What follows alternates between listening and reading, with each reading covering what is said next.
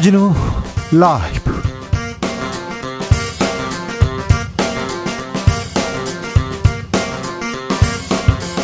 (2022년 10월 31일) 월요일입니다 지난 주말 이태원에서 발생한 대규모 압사 참사로 154명 사망자가 발생했습니다. 이번 참사 막을 방법은 없었을까요? 경찰과 지자체, 국가 차원의 예방 대책은 없었을까요? 오늘 주진우 라이브에서는 이번 참사의 구조 현장 돌아보고 안전 대책 점검해 보겠습니다. 대규모 참사에 따른 전 국민 트라우마 우려도 걱정인데요. 무엇보다 같은 사고가 재발하지 않기 위한 보완점들 우리가 무엇을 해야 하는지 짚어보겠습니다. 나비처럼 날아서 벌처럼 쏜다. 여기는 주진우 라이브입니다.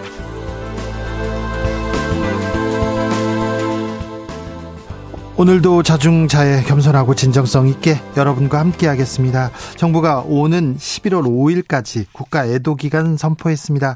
서울시청 앞에 음, 사망자 합 합동 분향소 설치됐는데요. 오늘 아침 일찍부터 전국 각지에서 많은 시민들 모여서 각계각층 인사들 발걸음 이어지고 있습니다.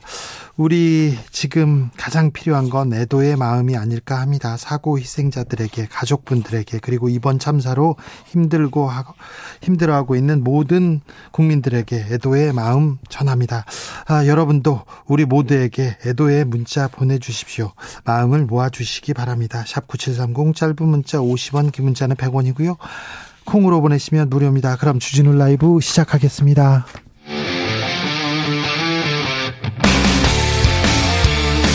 탐사보도 외길 인생 20년. 주 기자가 제일 싫어하는 것은?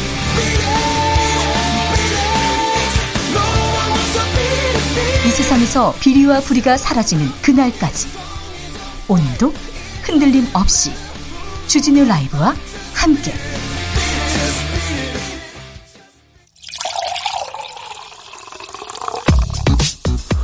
진짜 중요한 뉴스만 쭉 뽑아냈습니다. 주스. 정상근 기자 어서 오세요. 네, 안녕하십니까. 서울 한복판에서 100명 넘는 사람이 압사당했습니다. 네, 지난 토요일 밤 3년 만에 마스크 없이 열린 이태원 할로윈 축제에 참석한 참석자들이 해밀턴 호텔 옆 유흥가의 비좁고 경사진 골목에 한꺼번에 몰리면서 참변이 벌어졌습니다.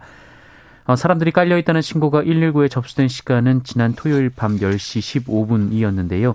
신고 접수 2분 만에 용산 소방서 구조대가 출동했습니다만 어, 워낙 사람이 많고 교통까지 혼잡했던 탓에 도착까지 시간이 걸렸고요. 예. 어, 그 사이 현장은 사람들이 계속 몰리면서 극도로 악화가 됐습니다. 아, 이번 참사로 확인된 사망자가 154명이고요. 대부분 10대에서 20대 사이고요. 98명이 여성, 56명이 남성으로 확인됐습니다.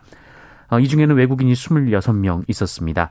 이 부상자는 중상 33명, 경상 116명 등 이번 참사의 인명 피해 규모가 303명에 3명에 이릅니다. 정부는 애도 기간을 선포했습니다. 윤석열 대통령은 어제 대국민담화를 통해 사고 수습이 일단락 될 때까지 국가 애도 기간으로 정하고 국정의 최우선 순위를 본건 사고의 수습과 후속 조치에 두겠다라고 밝혔습니다. 어, 이에 정부는 어제부터 다음 달 5일 자정까지를 국가 애도 기간으로 발표했고요. 오늘부터 서울시청 광장과 이태원 인근 녹사평역 광장에 합동 분향소를 설치했습니다. 정치권에서도 정쟁 자제하자는 분위기입니다. 네, 오늘 윤석열 대통령은 서울광장에 설치된 합동 분향소를 김건희 여사와 함께 찾아 조문했는데요. 특별한 메시지를 발표하진 않았습니다. 이 국민의힘 지도부는 연이틀 비상대책위원회 회의를 열고 이 사고 수습을 위한 방안을 논의했고요. 어, 정진석 비대위원장을 비롯한 지도부는 회의 후 곧장 서울광장 분향소를 찾아 조문했습니다. 민주당도 비슷하죠? 네, 민주당 지도부는 오늘 오전 국회 최고위 회의를 마치고 이태원 인근 녹사평영 광장에 마련된 합동 분향소를 찾아 조문했습니다. 이재명 대표는 회의에서 일, 현재는 일단 수습과 위로에 총력을 다할 때라면서 민주당도 국민의 위임을 받은 공당으로 국민의 생명과 안전을 제대로 완벽하게 지켜내지 못한 책임에 깊이 사죄드린다라고 말했습니다. 수많은 인파가 몰려서 사람이 죽었습니다. 그런데 우려할 만한 인파 아니었다. 경찰 배치한다고 해결될 수 있는 문제 아니다. 이상민 장관의 발언은 논란을 키웠습니다. 네, 이상민 행정안전부 장관은 어제 수많은 인파가 몰린 이태원에 충분한 안전 대비 조치가 없었다는 지적이 쏟아진 데 대해서 우려할 정도의 인파는 아니었다라는 말을 해 논란이 됐습니다. 어, 하지만 사고 발생 3시간여 전인 오후 6시 반부터 이태원 일대는 거의 통제 불능 상태로 사람이 많아졌다라는 언론의 지적이 이어졌습니다. 어, 또한 이상민 장관은 경찰 병력이 적었다라는 지적에 대해서 어, 집회 대비 때문에 어쩔 수 없었다라는 말을 하기도 했고요. 어, 경찰이나 소박 인력을 미리 배치함으로써 해결될 수 있었던 문제는 아니었다라는 말을 하기도 했습니다. 아, 3년 전에도 뭐 작년에도 그렇고요. 용산 이채태원 일대 아, 이런 큰 행사가 있거나 할로윈이 되면 뭐 사람들이 많이 모였어요. 근데 그때는 또 안전선을 설치하기도 하고 경찰들이 많이 배치됐었는데 왜 이번에는 아무런 이런 대책을 세우지 않았을까요? 그런 생각도 해봅니다. 수사가 시작됐습니다. 네, 어, 경찰은 목격자 진술과 인근 CCTV 분석에 수사력을 집중하고 있습니다. 남구준 국가수사본부장은 오늘 기자간담회를 통해 475명으로 어, 수사본부를 편성해서 목격자 조사와 CCTV 영상 분석 등을 통해 사고 경위를 면밀히 확인 중이라고 밝혔습니다. 박상우님께서 하루 종일 울컥 울컥해서 일하는 게 너무 힘들어요. 다시는 이런 참사로 꽃다운 생명 잃어버리는 일 없기를 희망합니다. 얘기하시고요. 7409님께서 누구 탓하지 말고 사고 원인 뭔지 재발 방지를 위해선 어떻게 해야 되는지 방법도 깊이 성찰해 봐야 되겠습니다. 얘기합니다. 아, 오늘 계속해서 이 문제는 저희가 깊이 다뤄보겠습니다. 아, 지난 주말에 충북 괴산에서 규모 4가 넘는 지진이 발생했습니다. 네, 지난 토요일 아침 8시 27분쯤 충청북도 괴산에서 지진이 발생했습니다. 예. 규모가 4.1이었고요. 올해 들어 우리나라에서 일어난 지진 가운데 규모가 가장 컸습니다. 어, 진앙지는 괴산군 북동쪽 11km 지점, 이 장현면 조곡리 지역으로 이 진원의 깊이는 지하 12km로 파악됐습니다. 자, 경제 문제를 좀 살펴보겠습니다. 경제 상황이 많이 안 좋습니다. 수출 안 좋고요. 생산, 소비, 투자 모두 감소했습니다. 네, 9월 생산, 소비, 투자가 일제히 줄어서 두 달 만에 triple 감소를 다시 기록을 했습니다. 어, 태풍 흰남노 침수 피해와 반도체 업황 부진 등으로 이미 산업 생산은 석 달째 감소 중인데요. 어, 그나마 지난달에 큰 폭으로 반등했던 소비도 조정을 받았습니다. 소비 조정되죠. 지금 뭐 아, 불안한데 어떻게 지금 뭘 사고 있겠습니까? 돈을 쓰겠습니까? 걱정입니다. 투자도 안 되고 소비도 안 되고 생산도 안 된다고요. 한국 기업의 부채 증가 속도 가파릅니다. 위협적입니다. 네, 우리나라 기업들의 부채가 세계 35개 주요국 중 두 번째로 빨리 불어나고 있다는 국제금융협회 보고서가 나왔습니다. 어, 최근 레고랜드발 채권 시장 자금 경세까지 시작된 터라 기업의 은행 대출이 앞으로 더 늘어나면 어, 기업 부채발 금융 위기의 가능성이 커질 수 있다라는 지적도 나오고 있습니다. 기업이 부채가 증가한다고요? 우리나라는 국가도 부자고 기업도 기업은 더 부자인데 가계 부채가 심각했지 않습니까? 그런데 가계 부채 상황은 더 심각합니다. 네, 해당 보고서에 따르면 우리나라의 가계 부채 심각성도 여전한데요. 올해 2분기 기준으로 세계 35개 나라의 GDP 대비 가계 부채 비율을 조사한 결과 한국이 102.2%로 가장 높았습니다. 어, 지난해 2분기 말에 처음으로 가계비 세계 1위에 올랐는데요. 1년째 오명에서 벗어나지 못할 뿐더러 어, 조사 대상 국가 가운데 가계부채가 경제 규모 어, 그러니까 GDP를 웃도는 나라는 한국이 유일했습니다. 그러니까요. 우리나라는 그러니까 개인은 가난하다니까요. 가난해요. 네, 반면 정부 부문 부채는 GDP 대비 비율이 47.8%로 24위를 기록했는데요. 다른 나라와 비교해서 높은 편은 아니었습니다. 가계부채 상황 심각하다. 계속해서 전, 전 세계 다른 기관에서 IMF에서 경고하고 있거든요. 아, 이걸 좀 대비책을 세워야 되는데 음, 걱정입니다. 아, 대출 금리는 계속 오르고 있습니다. 7%를 넘어섰다고요? 네, 어제 금융권 발표에 따르면 KB국민, 신한, 하나, 우리은행의 주택담보대출 변동금리가 28일 기준으로 연 4.970에서 7.499까지 올라갔습니다. 예, 한달 전과 비교해 보면 상단이 0.46% 포인트, 하단이 0.686% 포인트나 높아졌습니다. 어, 신용대출과 전세자금대출 금리 역시 7%대를 돌파한 상황이고요. 상승 속도가 매우 빠릅니다. 어, 시중은행의 7%대 가계대출 금리 시대는 2009년 이후 약 13년 만에 처음인데요. 올해 기준금리가 더 오를 가능성이 있기 때문에 어, 만약 8%대에 이르게 된다면 2008년 이후 14년 만에 일이 됩니다. 자, 정부와 국회에서 이 경제, 민생에 관한 대책을 세워야 됩니다. 이제 사고가 나서 누가 잘했네 잘못했네 그러지 말고 지금 좀 대책을 세우고 아 좀 안전망을 사회의 안전망을 좀 만들어야 됩니다. 가계부채 상황 심각한데 부자들은 그래도 문제가 생기더라도 위기가 오더라도 어느 정도 빠져나갈 구멍이 있는데 이 가, 아, 서민들은 어떻게 해야 되는지 좀 대책 좀 세워 주십시오. 브라질 대선에서 룰라 전 대통령이 어렵게 어렵게 이겼습니다. 네, 지난 2003년에서 2010년까지 연임을 하면서 이 브라질을 이끌었던 루이스 이나시오 룰라 다시우바 전 대통령이 현지 시간으로 30일 치러진 대선 결선 투표에서 50.87%를 득표해서 49.13%를 득표한 자이르 보우소나르 대통령에게 신승을 거뒀습니다. 네. 어, 이로써 룰라 당선인은 브라질 역사상 첫 삼선 대통령이 됐습니다. 자세한 내용 기자들의 수다에서 살펴보겠습니다. 신승했습니다. 러시아가 우크라 곡물 협정 일방적으로 철회했습니다. 곡물 가격은 더 뛰어오를 것으로 생각됩니다.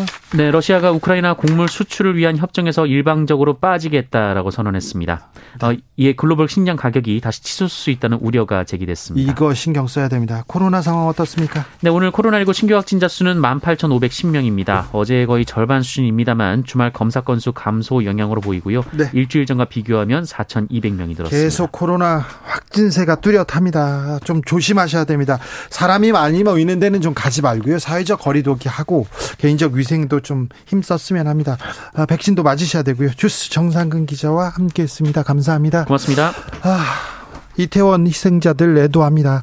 9946님, 안부라는 단어도 미안한 하루입니다. 파란 청춘들 부디 편히 잠들길 바랍니다. 7542님, 사고를 미리 막지 못한 어른이어서 미안하고 미안합니다. 네.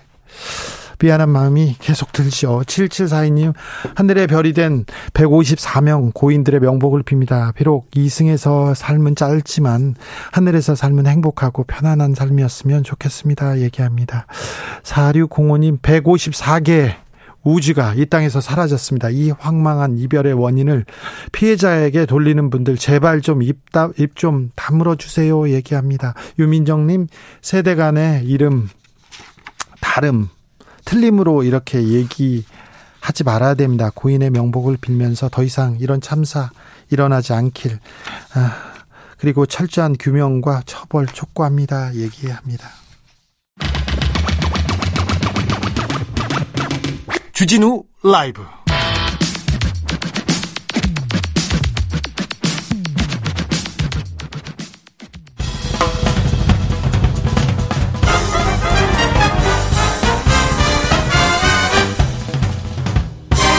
훅 인터뷰 모두를 위한 모두를 향한 모두의 궁금증 훅 인터뷰 주말 사이 일어난 이태원 대규모 압사 참사 소식 전하겠습니다. 아, 소식을 듣고 잠 못 이룬 분들 많은데요. 음, 참사 당시 아, 구조할 수는 없었는지 시스템이 뭐가 문제였는지 전문가하고 이야기 나눠보겠습니다. 동강대학교 응급구조학과 박시은 교수님 모셨습니다. 교수님 고생 많으십니다. 네, 안녕하세요. 네. 아, 지금 그 부상자들 상황은 어떻습니까? 치료 중인 중상자들 이분들은 어떻게 괜찮겠지요? 그러니까 이게 어 일전에 오전 제가 다른 방송에서도 말씀을 좀 드렸는데 결국은 생존의 단계에 부합하는 치료들을 의료기관에서 응급의료기관에서 중심적으로 하고 있기 때문에 네. 어 그런 것들이 과거에는 심정지 후에 소생된 환자들에 대한 국제적으로 합의된 지침 같들이 좀 미약했어요. 예. 근데 지금은 아주 최적화된 그런 치료 지표들이나 지침들이 있기 때문에 그것들에 부합하게 지금 하고 있거든요. 그래서 저희가 뭔가 이유를 속단하기보다는 의료진들을 좀 믿고 기다려주는 것이 좀 필요하지 않을까 싶습니다. 아, 이렇게 압박, 사람들이 몰려서 이렇게 압사당할 수 있다. 굉장히 좀, 아, 뭐 충격적인데요. 현장 보시고 보도들 살펴보셨을 텐데 네네. 왜 이렇게 희생이 컸을까요? 왜 이렇게 피해가 컸습니까? 그러니까 전문가 분들마다 조금씩 소견과 내용도 좀 다른 것 같아요. 그러니까, 그러니까 지금 제가 봤을 때는 네. 누구 한 명이라든지 특정 정부 기관을 악마화해서 문제 원인을 진단을 하는 프레임보다는 그러니까 이제 좀 더 민감하게 위험 수준을 초과하는 그 유동 인구가 밀집된다거나 네. 또는 그 이런 것들이 발생했을 때 위험을 사전에 공지하는 그런 재난 문자 같은 거. 예.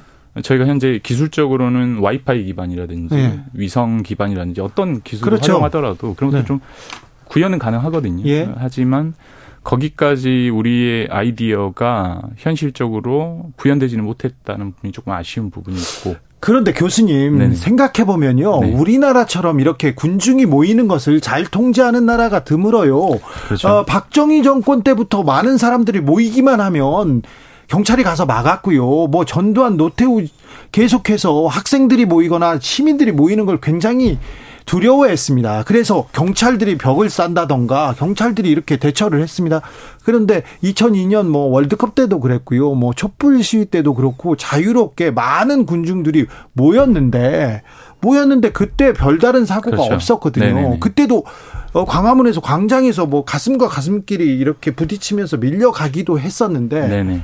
그런데 이번에는 네. 왜 그랬을까요? 왜 자, 좁은 그러니까 골목에서 이게 이제 그 어쨌거나 응급구조하기 위해서는 사고의 손상 기전 같은 것들에 대해서 중요하게 예. 근거에 기반해서 좀 이야기를 하고 공부를 하고 하고 있는데요.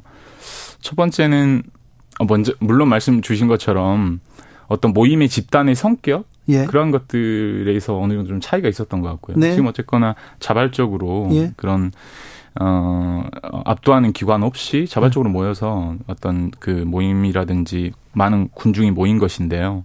첫 번째로는 구조 자체가 좀 기울어져 있지 않습니까? 네. 그리고 좁죠. 그 골목이 좀그 그렇죠. 경사가 있고요. 네, 좀 네. 좁, 좁은 그렇죠. 그 골목이었습니다. 그다음에 양측으로 엉켜서 통행을 하죠. 네. 일방 통행이 네네. 아니죠. 그다음에 현장에서 이루어진 그 군중들이 뒤로 뒤로 이렇게 외쳤던 부분이 잘못 오해됐잖아요. 그런데 외침 소리가 뒤로 뒤로가 미러 미러로 이렇게 해석이 뒤쪽에는 잘못됐다라는 그런 보도들이 좀 있었거든요. 예. 그다음에 여성들의 경우에 지금 현재 굉장히 여성들의 그런 피해가 심각한 그렇죠. 상황이죠. 그런데 여성들이 신체적으로 취약하죠. 그렇잖아요. 이게 흉곽의 탄력성이라든지 이런 그 완결성이라든지 이런 그 골격의 단단함이 남성들에 비해서 취약하기 때문에 그런 것도 있었니 그러니까 이게 한 가지 원인보다는 굉장히 복합적인 문제들이 우연과 우연이 겹쳐서 발생했기 때문에 네. 누구 한 명이나 누구 집단을 그 뭐 특정해서 뭔가 문제가 있다라고 얘기하는 것이 네. 아, 조금 어렵다는 것이죠. 자, 사람이 많이, 많이 모이는 행사. 응급 상황. 그래서 이럴 때는 어떻게 대비해야 됩니까? 어떻게 또 거기에서 빠져나와야 됩니까? 그러니까 기본적인 원칙에 있어서 최초 그 저희가 서두에 대화를 나눴듯이 어 인구 밀집이라든지 유동인구가 갑자기 폭발적으로 증가하는 지역은 사실 저희가 데이터 기반으로 빅데이터를 분석해 보면 충분히 그것은 이 데이터 mining을 할 수가 있거든요. 그렇죠. 크리스마스 때뭐 그렇죠. 어느 지역, 그 네. 상권이 그렇죠. 뭐 발달한 지역, 그 다음에 보신각 타종이 있는 날 그때 뭐 종각 주변 이런 그렇죠, 건알수 그렇죠. 있습니다. 맞습니다. 그리고 그러한 물리적인 어떤 그 공간의 구조 자체가 위험한 지형 같은 경우에 네. 어떤 우리가 지침이라든지 가이드라인을 수립해 볼수 있지 않겠습니까? 위험한 그런 사인과 환경을 네. 가지고 있는 곳을. 네. 그래서 그런 지역을 집중 관리 대상 지역으로 좀 정하고 네. 일방 통행으로만 됐어도 이번에 큰 문제가 없었을 것 같거든요. 예. 그래서 그런 좀 세부적인 지침들이 좀 필요한 것이 가장 시스템적으로 봤을 때 네. 첫 번째인 것 같고 두 번째는 말씀드렸다시피 어, 재난 방송을 현재 저희는 지진이라든지 해일이라든지 이런 네. 것만 하고 있는데요. 네. 보시는 것처럼 인구 밀집 폭발적인 인구 밀집 상황도 굉장히 많은 사상자를 불러일으킬 수 있고 위험한 상황이지 않습니까? 예. 이런 경우에도 재난 방송의 법률을 조금 저희가 개정해서 관련된 부분에 이런 부분도 재난 방송으로 같이 연계될 수 있도록 네. 하는 어떤 제도적인 뒷받침이 필요하겠죠. 3년 전에 할로, 할로윈 이, 그 행사 때, 에, 그, 이태원, 그때 네네. 사람 많았습니다. 아마 이번 주말보다 더 많았던 것으로 이 기억하는 사람들도 많습니다. 네네. 그때도 사람들이, 음, 많았는데, 그래도 이번처럼 엉키지는 않았던 것 같아요. 그때는 경찰이 폴리스 라인이라고 해야 되나요? 어, 어디는 못 가게 이렇게 막아놓은 것도 있었는데 네네. 이번에는 그런 그런 조처가 아예 없었던 것 같습니다. 이 사람들이 모이는 이 축제라든지 이런 집회라든지 이 부분에 그러니까 대해서도 그런 부분 되게 많이 아쉽죠. 네. 많이 아쉬 분명히 아쉬운 것은 사실이고요. 네, 어, 거기에 더해서 어, 말씀드렸던 여러 가지 상황들이 복합적으로 작용했다라는 것은 합리적인 것 같습니다. 네. 자, 그런데 자, 응급 상황이 생겼어요. 이런 사건 사고가 생겼습니다. 네. 그러면 응급 구조까지 뭐 골든 타임이란 것도 있고 뭘 해야 됩니까? 자, 이런 주변에서 어떤 사람들이 밀려서 이렇게 깔린다던가 압사 네네. 어, 압 그렇죠, 그렇죠. 네, 압박 네. 사건이 있었습니다. 그렇죠. 네. 자, 그때부터는 어떻게 해야 됩니까, 교수님? 먼저는 이 압사라는 것이 어, 가장 기본적으로는 개론적인 부분에선 외상성 질식이거든요. 예. 그러니까 이게 질식이에요. 예. 그러니까 익사, 예. 이물질에 의한 기도 막힘 예. 이런 거 모두 다 질식이잖아요. 예. 숨을 못 쉬는 그렇죠. 거예요. 숨을 못 쉬는 거예요. 쉽게 네. 얘기하면 예. 질식이라는 것은 숨을 못 쉬는 거니까. 네. 어, 일반적으로 성인 심정지는 심장에 갑자기 문제가 생기면서 환자가 쓰러지잖아요. 네. 그런데 이거는 그게 아니고 그 혈액 내의 산소량이 점점 이렇게 감소를 하다가 심정지가 발생하는 거기 때문에 환자들 예후도 별로 좋지 않고 네. 골든 타임을 확보하기도 쉽지 않은 부분이 있는 것이죠. 예. 그래서 어 이런 경우에 적절한 대처를 하는 것이 사실은 물리적으로 많이 힘든 부분이 예, 쉽지 있죠. 않겠죠. 네. 하지만 어 심폐소생술을 할때 예. 영상을 보셔서 알겠지만은 어 저희가 코로나 영향이라든지 또 지금 세계적으로 어떤 공포가 있습니까? 지금 이 칸막이가 지금 저희 앞에 있잖아요. 네, 호흡기. 비말과 비망으로 네네. 구강과 구강으로 뭐가 뭔가가 오가는 것들에 대해서 굉장히 저희가 불안해하고 공포가 있거든요. 예. 그래서 그 부분에 대해서 그런 측면 때문에 꼭 인공호흡이 필요했었습니다. 사실은. 아, 네. 그런데 가슴 압박 소생술이 물론 효과가 좋지만 네. 특정한 상황에서는 인공호흡과 가슴 압박이 같이 겸용되는 예. 복합적인 심폐소생술을 해야 되는 경우가 있거든요. 네. 네. 근데 이번 사고는 그런 케이스에 좀 더 매뉴얼적으로 봤을 때 가깝지 않았나라고 판단됩니다. 네. 서울 한복판에서 일어난 사건이기 때문에 우리도 누구도 이 안, 안전에서 안전에서 자유할 수, 자유로울 수 없는 것 같아요. 주변에서 그런 일이 생길 수도 있는데 만약에 이런 응급 사고가 생겼을 경우 아, 일단 기본, 기본적으로 심폐소생술을 배워 놓는다든가 이런 네네. 부분은 필요한 것 같습니다. 네네. 아 그리고 주, 갑자기 갑자기 사람이 몰려서 어떤 장소에서 사람이 몰려서 어 기절했다거나 의식을 잃었다거나 그럼 어떻게 해야 됩니까, 교수님? 그러니까 앞 외상성 질식에 네. 대해서는 방금 말씀드린 것처럼 먼저는 어 이번에 사고가 있었던 것처럼 퇴로를 조금 사전에 좀 확보하는 것이 어디 그- 들어갔을 때 그렇죠. 사람이 많으면 네. 일단 그렇죠. 네. 그런 것들 미리 예측하고 좀 퇴로를 확보하고 구급대원들이 현장으로 신속하게 진입할 수 있도록 네. 저희가 예, 119 구급차가 출동할 때 예. 고속도로라든지 우리가 차량 길을 이렇게 열어주잖아요. 네. 파도처럼.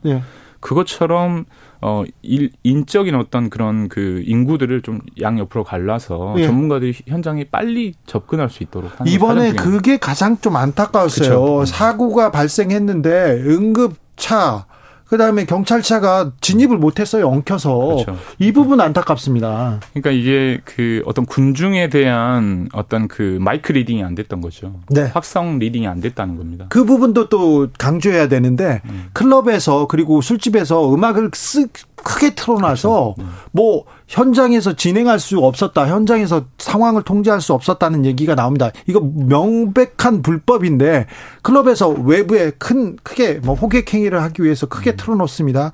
그래서 그래서 5개로 나와 있는 그런 시설물들 말씀하시는 그렇죠. 네. 그리고 그래서 심지어는 심폐소생술을 하는데 옆에서는 그냥 그 춤추고 네네. 놀고 있었는데 이분들은 상황을 파악하지 못한 거죠. 그렇죠. 이제 그런 장면들을 저도 보면서 굉장히 기시감이 들더라고요. 네. 어떤 어떤 곳에서는 세계적으로 유례를 찾아볼 수 없을 만큼 시민들이 희생적으로 헌신적으로 뭔가를 하고 있고 예. 반대쪽에서는 젊은 그 어떤 인구들이 그대로 춤을 추고 있는 것들이 굉장히 아이, 아이러니했습니다. 네, 뭐 악마다 이렇게 지적할 것이 아니라 그렇습니다. 이 사람들이 상황을 파악하지 못한 거일 수도 있어요. 네. 알고서도 그렇게 했다면 정말 비난받아야 마땅한데 클럽에서 어떤 사람들은 어, 압사 당했는데 우리 놀자 이렇게 한 그런 그 클럽 업주나 DJ들 그런 사람들은 비난받아야 비판받아야 그러니까- 맞는데 그러니까 확성기 leading이 좀 안 됐던 것 같습니다. 네. 네. 네, 그 부분도 좀 안타까운 것 같아요.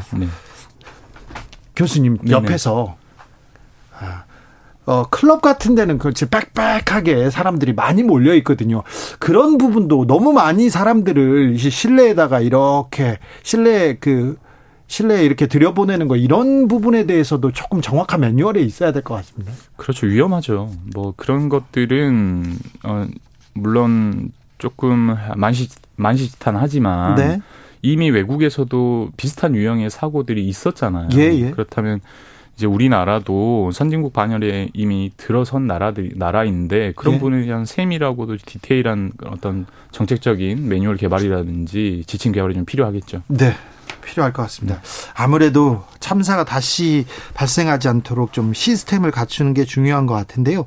부득이하게 이런 압박 상황이 있을 때 최대한 생명을 좀 지키려면 어떻게 해야 되는지 좀 알려주세요. 어, 여러 번 반복했던 것처럼 어, 이번에 시민들의 다수가 실시하는 시민들이 참여해서 실시하는 그런 시민들에 의한 네. 어, 이런 심폐소생술 집단 심폐소생술 같은 것들은 어, 불행한 사고였지만 굉장히 경이롭기까지 한 그런 시민들의 헌신적인 노력이었다라고 네. 보고요. 예. 어, 그렇지만 어쨌거나 우리의 국제적인 지침이나 심폐소생술 지침 좀 더 적확한 처치는 질식에 의한 심정지죠. 예. 산소가 부족한 심정지기 때문에 어, 사회적인 인과들이 인공호흡을 너무나 우리가 조금 교육에서도 마찬가지고 인식 속에서 좀 많이 지워졌습니다. 예, 예. 중요도 예. 차원에서. 그렇죠. 하지만 인공호흡도 중요한 것이고 가슴 압박도 같이 동시에 중요한 것이거든요. 예. 그러니까 이미 혈액 안에는 산소가 고갈돼서 없는데 심장만 누른다고 해서 어, 뇌 세포로 산소가 공급되지 않겠잖아요. 예. 그럴 때 부족하지만 어, 산소를 공급해주는 그런 노력들, 인공호흡 또한 그 마스크를 이용해서 산소를 공급해주는 노력들이 어, 필요하겠죠. 네. 네. 어렵습니다. 하지만 할 수 있어요. 네. 네. 영화를 보면 영화를 보면 이 양쪽에 손을 들고 심장에다 이렇게 전기 충격 네 전기 충격을 네네네. 가는 네. 만약에 그런 어, 응급 기구들이 좀 구비돼 있었으면 훨씬 나았었을까요? 응급 이 자동 심장 충격기 네. 제세동기라고도 하는데요. 그 부분에 대해서도 오늘 어, 우리 시민들에게 말씀할 수, 말씀드릴 수 있는 기회가 있어 조, 좋은 것 같아요. 제가 지속적으로 지, 주장하고 있는 것들이 최근에 자동 심장 충격기는 전국에 굉장히 많이 설치가 됐습니다. 네. 지하철역에 있습니다. 그렇습니다. 그러니까 그런데 이 실사용률이요. 1% 미만입니다. 네. 어, 몇몇 지역들은 0.3% 4% 이렇거든요. 네. 그러니까 설치는 되어 있는데 사용이 안 되고 있어요. 예. 첫 번째 어, 가장 그냥 간략하게 한 줄로 요약 정리해 보면은 공공기관에 설치되어 있는 자동 심장 충격기는 일과 시간 이후에 사용을 못합니다. 아 그러면 옥내에 있잖아요. 네. 건물 안에 있기 네. 때문에 네. 문 잠그면 사용 못하는 거거든요. 그렇죠. 그래서 옥 외로 그게 나와야 돼요. 예. 그러니까 그렇게 됐을 때 어, 몇몇 분들이 이런 주장을 하시거든요. 도난의 우려가 있지 않느냐. 그런데 우리 시민들이요. 그러고 도난하지 않습니다. 네. 네. 잠금 자체 해놓지 않아도 그 가지고 가지 않거든요. 자, 아니 응급 상황에서 잠금 장치 때문에 못 쓰면 이게 또 그렇죠. 무슨 네. 소용이 있습니까? 그러니까 구더기 무서워서 장못 못 담그는단 말, 말하고 똑같은 말이거든요. 네. 그러니까 지금 설치되어 있는 자동 심장 중격기 설치돼 설치에 대한 어떤 기준이 너무나 음. 그어좀 어, 과학적이지 못하게 된 부분이 있어서요. 이런 네. 부분들을 좀 더 면밀하게 평가해서 5개로 좀 나오고 이런 것들 시민들이 쉽게 접근할 수 있는 그런 데이터들을 저희가 좀 분석해서 설치하는 게 좀 필요하겠죠. 네, 이번 참사에서 또 우리가 배워야죠. 그래서 다시는 이런 일이 일어나지 않게 그런 사회 만들어야죠. 네. 네. 말씀 감사합니다. 동강대학교 응급구조학과 박시은 교수님이었습니다. 감사합니다. 교통정보센터 다녀오겠습니다. 김민희 씨.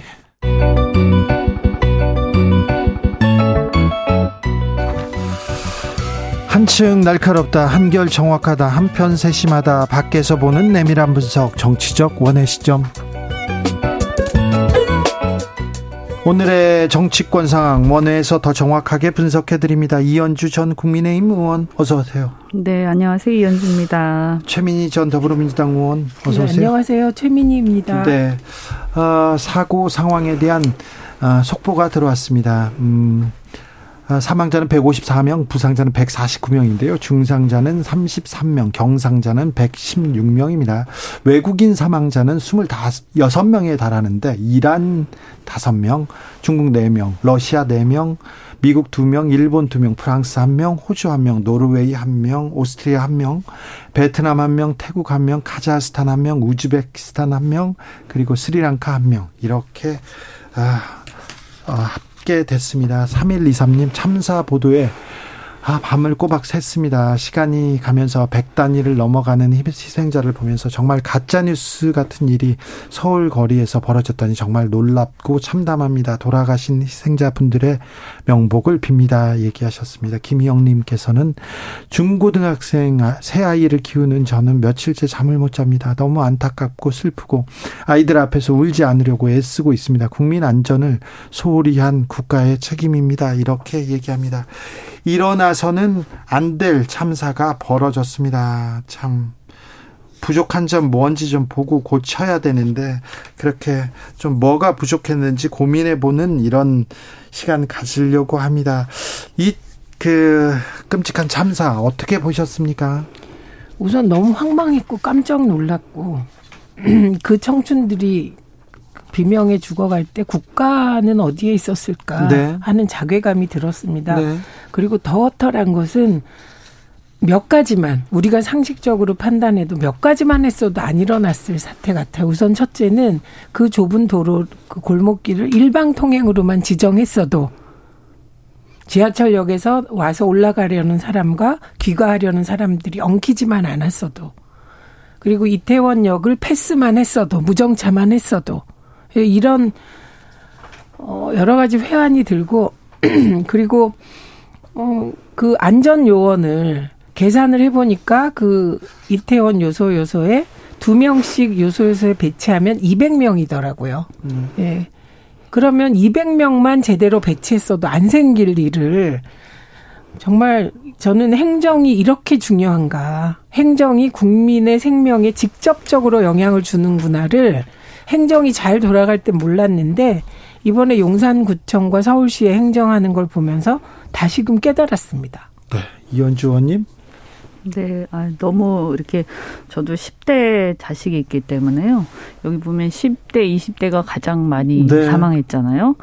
어, 남일 같지가 않고 그런데 이게 이 도대체 우리 사회가 이것밖에 되지 않았나. 이렇게 많은 어, 아이들이 사망을 하는 이런 사고가 처음에 사고는 뭐 사고라고 치는데 이렇게까지 확 확대가 되는 이 규모 사고 규모가 확대된 데는 어 저는 분명히 어쨌든 그 진상이 규명이 되고 어, 책임을 질 사람은 져야 된다라고 생각을 네. 합니다. 예. 그리고 어, 여기서 보면 어쨌든 이제 내일처럼 좀 적극적이고 능동적인 행정이 제, 되지 않는 거 아니냐. 사실 그 할로윈에 수많은 사람들이 10만 명 이상 모인다는 얘기가 있었고요. 금요일 밤에 그 골목은 이미 그렇게 빽빽이 가득 차서 오 사고 날 것 같다는 얘기가 있었어요. 그러니까요. 그래서 그 어쨌든 이 시작은 사고였는지 몰라도 그렇게까지 통제가 되지 않고 사고 규모가 커진 점이나 사고 이후에 수습이 네.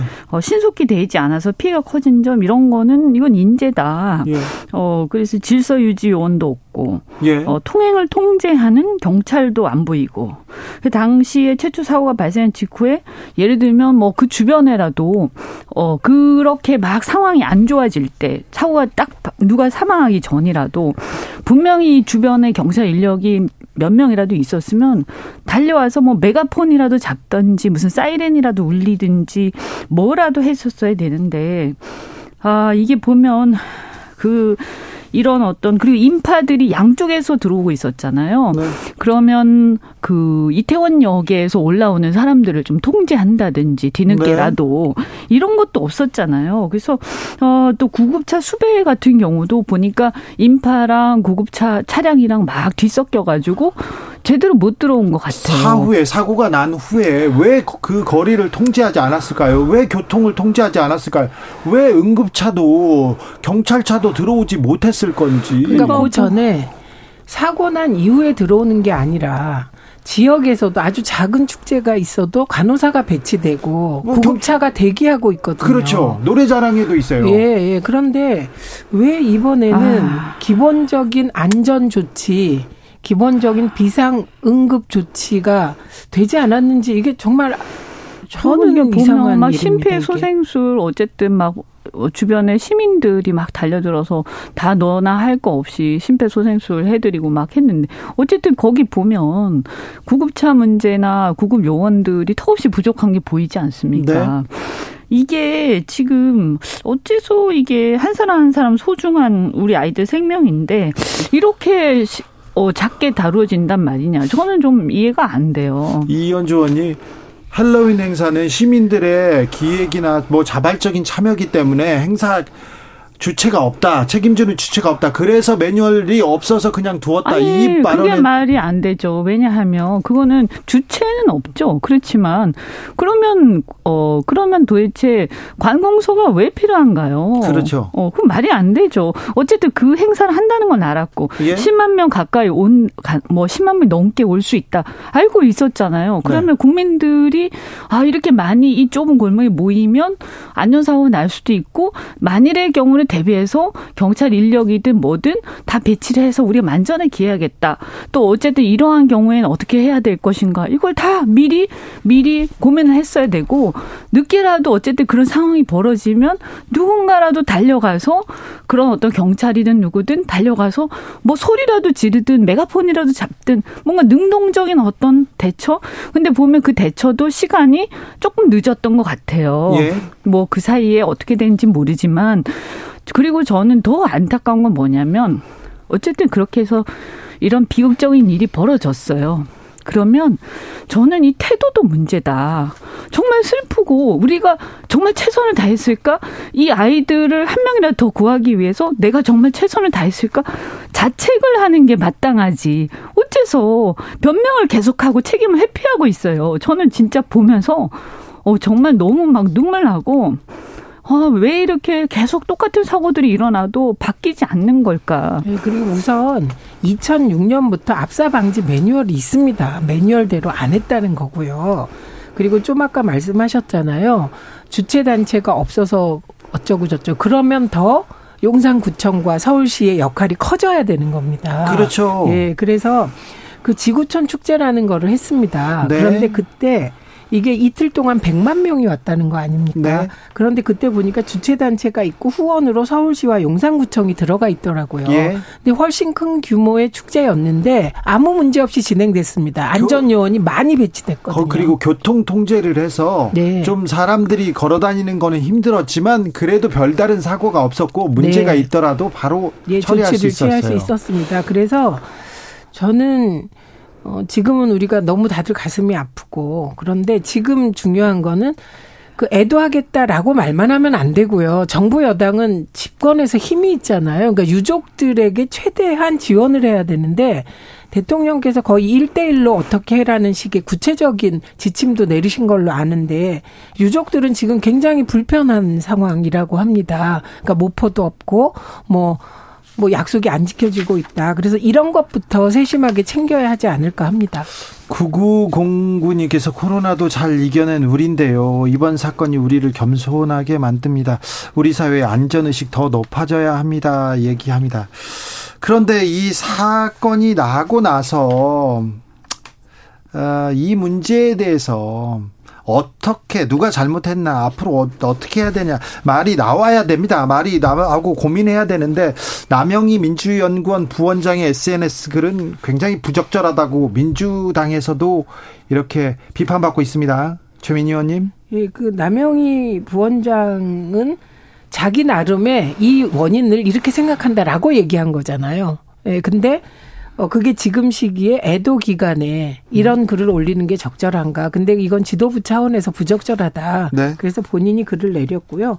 저는 서영석 의원의 경우 워크숍 열고 술자리를 2차까지 갔다는 이 부분은 정말 본인이 네. 미안하다고 사과를 했더군요. 했습니다만. 근데 이게 왜 민주당 입장에서는 좀 문제가 되냐면 이런 거 하지 말라고 원내대표와 사무총장이 지침까지 내렸는데 네. 그걸 안 지킨 것입니다. 네. 이건 어, 민주당은 정말 죄송한 죄송하고 서영석 의원은 입이 열 네. 개라도 할 말이 없는 상황이라고 서영석 의원은 어, 어제였죠. 그 일요일 날 그 행사를 갖고 뭐 술자리를 가졌고요. 남영희 민주연구원 부원장은 SNS에 이태원 이태원 참사는 청와대 이전 때문이다 이렇게 얘기했는데 본인이 글을 내렸습니다. 어, 무엇보다도 이상민 행안부 장관의 발언은 크게 논란이 되고 있습니다. 이현주 의원님.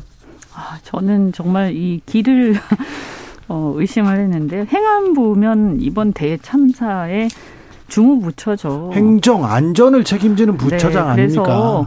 이 어떤 법적 책임 여부를 떠나가지고 그 책임이 결코 가볍지 않아요.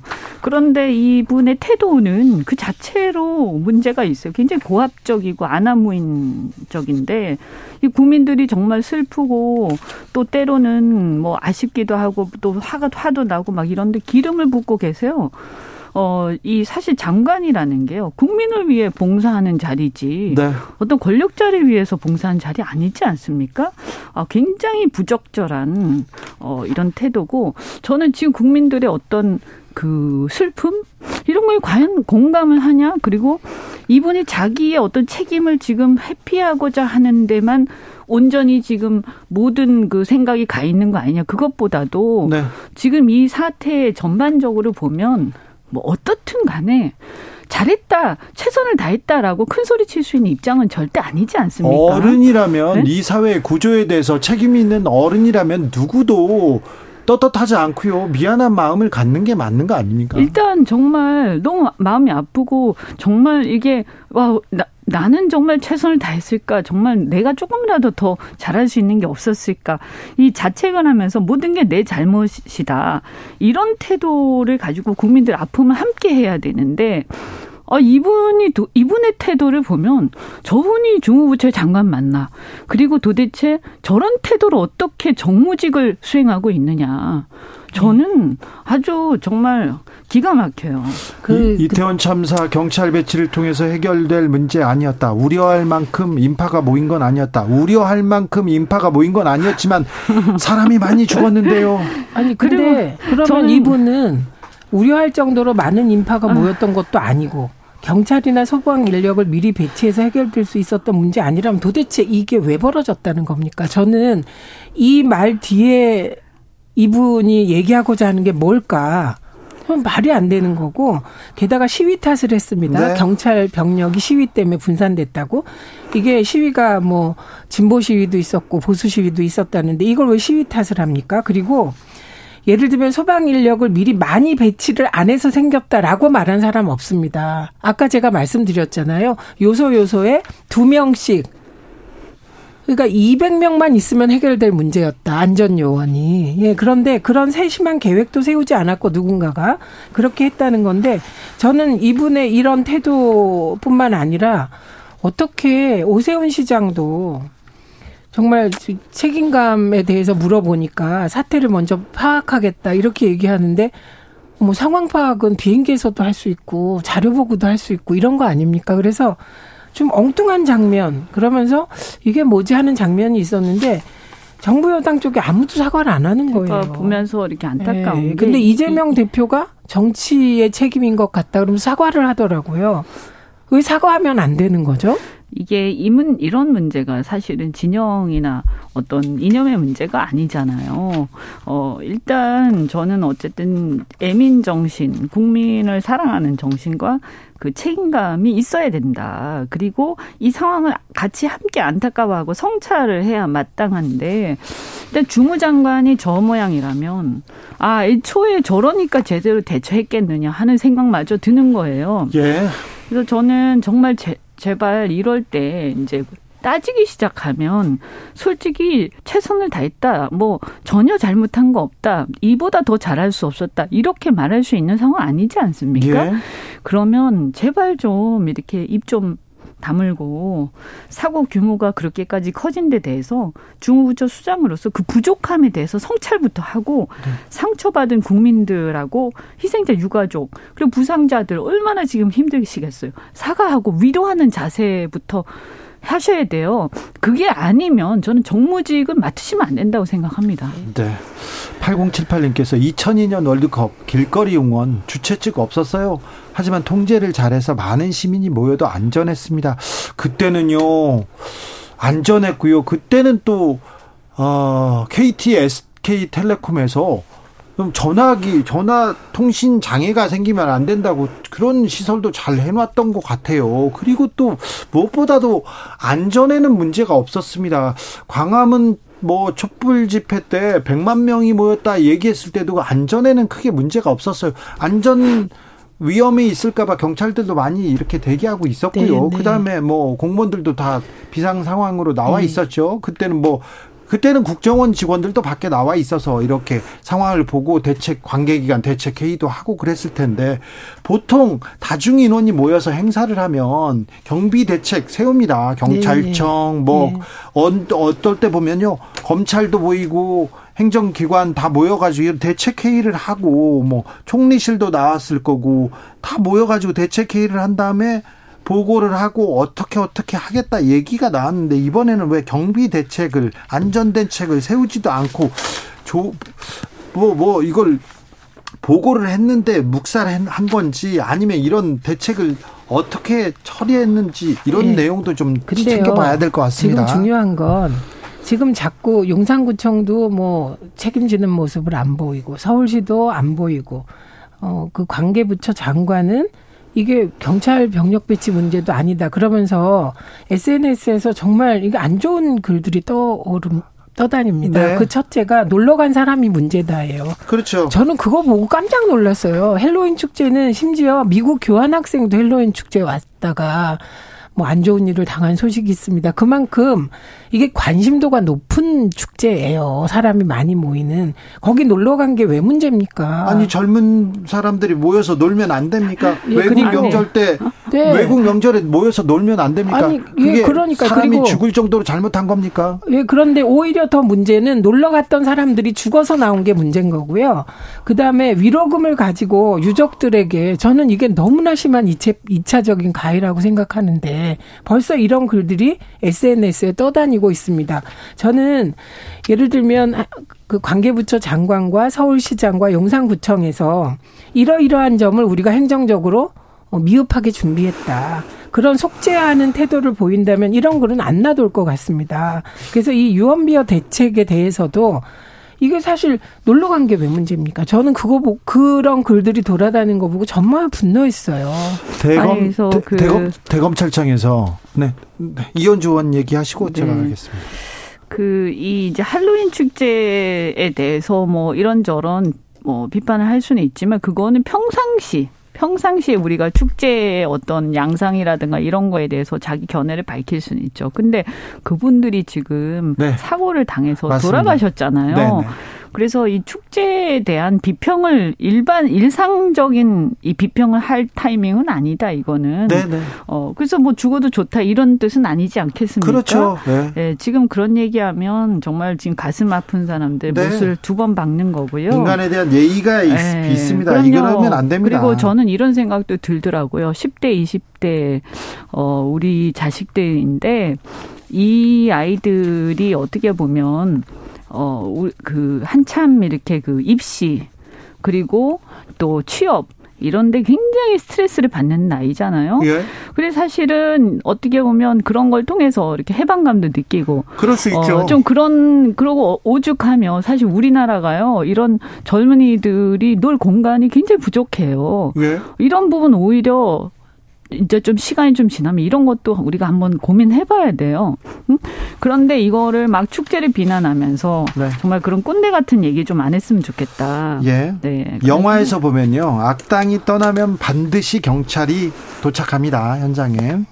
악당이 떠나야만 도착합니다. 그런데 왜 이런 참사가 항상 벌어진 다음에 국가가 등장하는지 우리는 사후 약방문도 제대로 못하는 것 같아요. 근데 뭐 사, 아니 사후에라도 저는 말씀드리고 싶은 게 사고가 일어났어요. 그러면 어, 그 사고의 최초의 사고가 일어났을 때 그 사고를 최소화하기 위해서 막 이렇게 최선을 다하고 그 다음에 그 사고가 끝나고 나서도 좀 이렇게 겸허한 모습과 이렇게 좀 함께 공감하는 모습 지금 그것조차 안 되잖아요. 맞아요. 네? 정말 어 이건 무슨 저는 지금 이렇게 되면 사회가 이거는 진영의 문제도 아니고요. 예.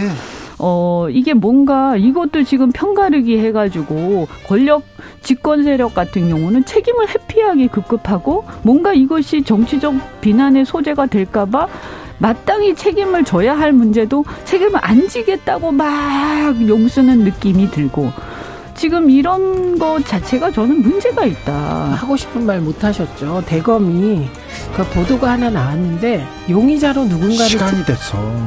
네. 네. 최민희 이현주 두 분 감사합니다. 고맙습니다. 네. 감사합니다.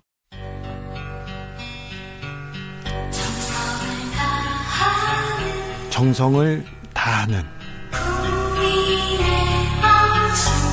국민의 방송 KBS 주진우 라이브 그냥 그렇다고요.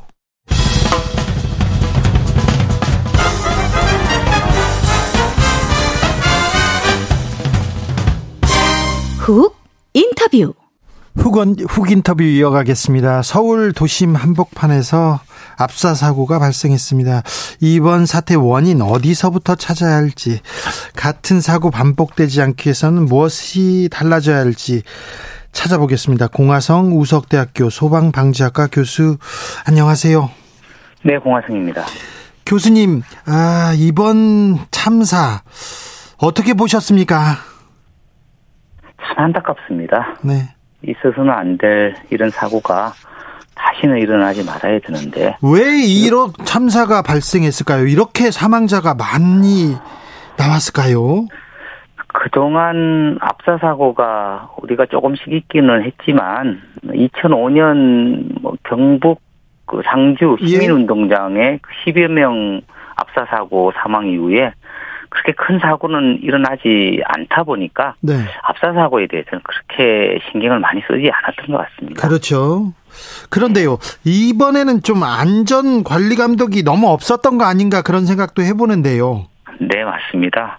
이 주최 측이 없다 보니까 예. 어, 어떤 뭐 신고도 이루어지지 않고 어 그래서 또 매뉴얼도 없고 그렇다 보니까 지자체에서도 특별히 뭐 안전 요원을 파견한다든가 뭐 교통 통제를 한다든가 어 구급 요원을 배치한다든가 이런 것들이 전혀 없었던 것이 너무 안타깝습니다. 네.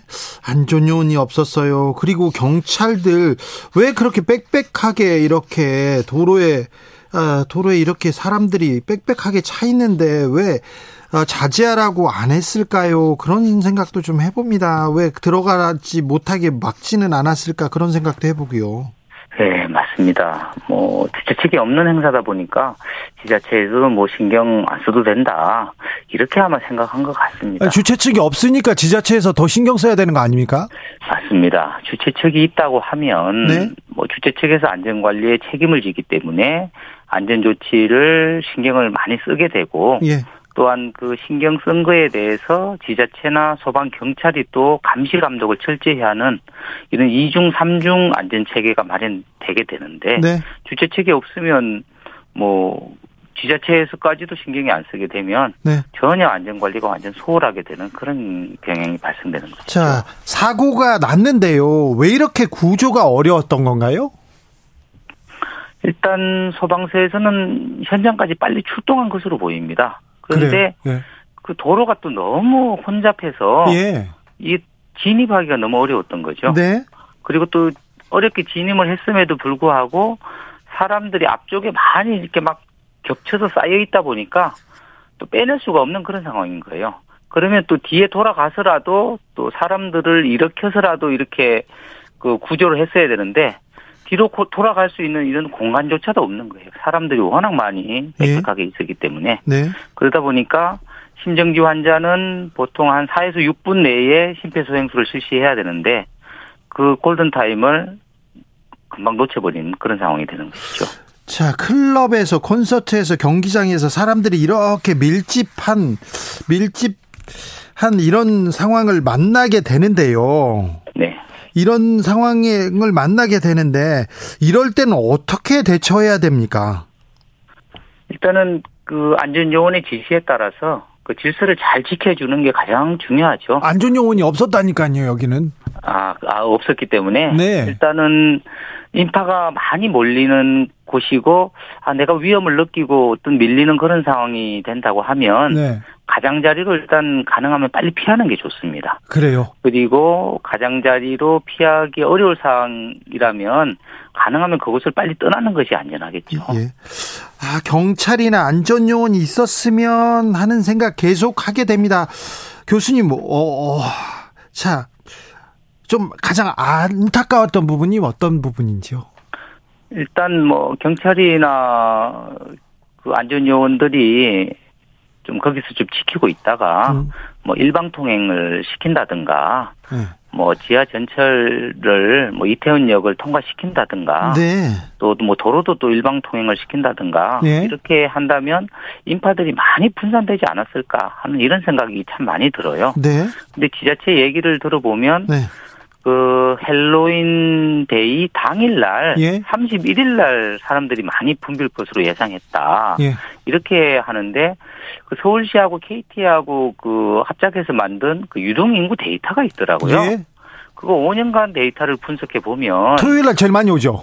예, 토요일 날 가장 많이 오는 건데. 이게 당연하죠. 예, 이미 빅데이터로 그 데이터로 해서 유동 인구를 다 확인할 수 있는 상황인데도 네. 그런 것까지 확인 안 했다는 것이 참 무척 안타깝습니다. 아니요, 그 데이, 빅데이터를 쳐다보지 않더라도 네. 헬로윈 행사 때 항상 토요일 날 제일 많이 왔어요. 네. 3년 전에 그러니까 코로나 이전에 지금보다 훨씬 사람이 많았음에도 불구하고 별다른 안전사고가 안 났습니다. 네. 그때는 안전 펜스도 쳤고요. 사람도 나와 있었어요. 네. 근데 이번에는 이거 말이 안 되죠. 31일 날 그러니까 오늘 저녁에 월요일 날 저녁에 토요일보다 더 많이 모인다. 이 얘기는 좀 말이 안 됩니다. 좀. 그러니까 참 안타깝습니다. 네. 우리가 뭐 그동안에 안전사고가 일어나지 않았기 때문에 앞으로도 일어나지 않을 것이다. 이런 너무 아니한 생각을 가진 것 같습니다. 아, 그러니까요. 그런데 뭐 우리나라에서 우리나라 같은 선진국에서 압사라니 이거는 뭐 저기 사우디아라비아나 저 인도네시아나 저런 데에서 일어나는 일이었지 이렇게 생각하고 아무도 생각하지 않은 거는 맞는데 그래도 또 지자체는 경찰은 조금 다른 이야 이렇게 좀 다르게 생각했어야 되는데 네 다, 맞습니다. 네 후진국에서도 어. 일어나면 안 되는 사고입니다. 그런데 우리가 나서 안타깝습니다. 아무튼 그렇죠. 이런 네. 압사 사고란 것은 안전 조치만 제대로 했, 했더라도 네. 일어나지 않는 그런 사고임에도 불구하고 예. 그런 안전 조치조차도 너무나 소홀했기 때문에 참 안타까운 사고가 일어난 것 같습니다. 그렇습니다. 네.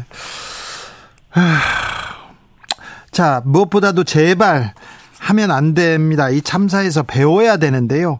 같은 사고가 발생하지 않기 위해서 우리가 이건 해야 되겠다, 이건 고쳐야 되겠다 하는 점이 뭡니까? 일단 주최 측 행사 같은 경우는 그래도 안전 관리 매뉴얼도 있고 거기에 따라서 잘 안전 조치들이 잘 이루어지고 있는 것으로 보입니다. 네.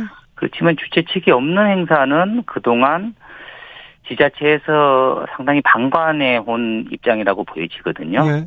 일단 전국에 있는 그 주최 측이 없는 행사들 그 코로나 이전에 그 3년 전에 그 유동인구 데이터를 분석해가지고 예. 예. 얼마나 많은 사람들이 그 행사에 참여하는지 이런 것들을 조사해서 어 그런 행사에 어 안전 요원들 적시 배치하고 그다음에 뭐 구급 구조 요원, 구급 요원들, 그다음에 교통 통제라든가 이런 조치들을 철저히 해 나가야 되겠습니다. 예. 그리고 장기적인 대책으로서는 이런 심정지 환자가 발생됐을 때는 소방관들만 기다려서는 이 심정지 환자를 살릴 수가 없거든요. 예. 시민들이 적극적으로 나서야 됩니다. 네. 이 심정지 환자는 그 골든 타임이 한 4에서 6분 정도밖에 되지 않습니다. 네.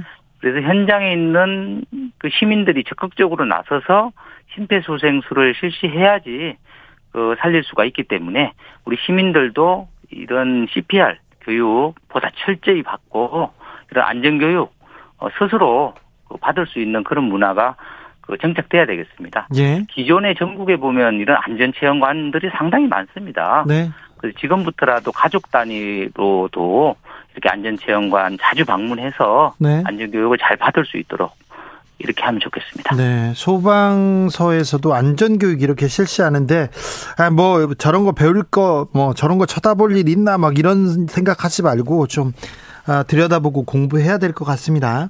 네. 안전관리 매뉴얼이 지금 만들어져 있죠, 우리나라에도? 있습니다. 그래요? 그대로만 따라가면 됩니까? 그 안전에 관한 법도 있고 뭐 규정도 있고 예. 매뉴얼도 다 있습니다. 예. 그렇지만 그 규정이나 매뉴얼이나 이걸 다 지킨다고 해서 반드시 안전이 확보되는 것은 아니거든요. 예. 그것을 오해하는 경우가 또 상당히 많습니다. 네. 그래서 현장 점검을 나가서 안전 매뉴얼이 없더라도 아, 이것이 위험할 위험하다고 판단되면 네. 거기에 안전 조치를 해야 된다는 것입니다. 그렇죠, 그렇죠. 예, 이런 매뉴얼이라든가 이런 법이란 것은 안전을 위한 최소한의 규정일 뿐입니다. 자, 그래서 이런 규정을 뛰어넘어야지 네. 실제적으로 진짜 안전이 안전이 보장되는 것입니다. 네. 교수님, 만약에 공연에 갔어요. 공연을 보러 갔는데 사람들한테 막 밀려가지고, 네, 밀려가지고 이렇게 쓰러졌습니다. 네. 정신을 잃고 쓰러졌습니다. 그러면 어떻게 해야 됩니까?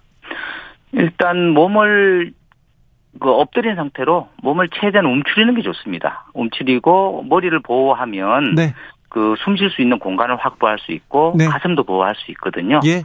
그런 자세를 취하도록 하고 어, 그 전에 할 수만 있다면 가능하면 중앙보다는 가장자리로 굴러서라도 갈 수가 있다고 하면 네. 그 압박을 훨씬 더 강도를 줄일 수 있기 때문에 네. 효과가 있습니다.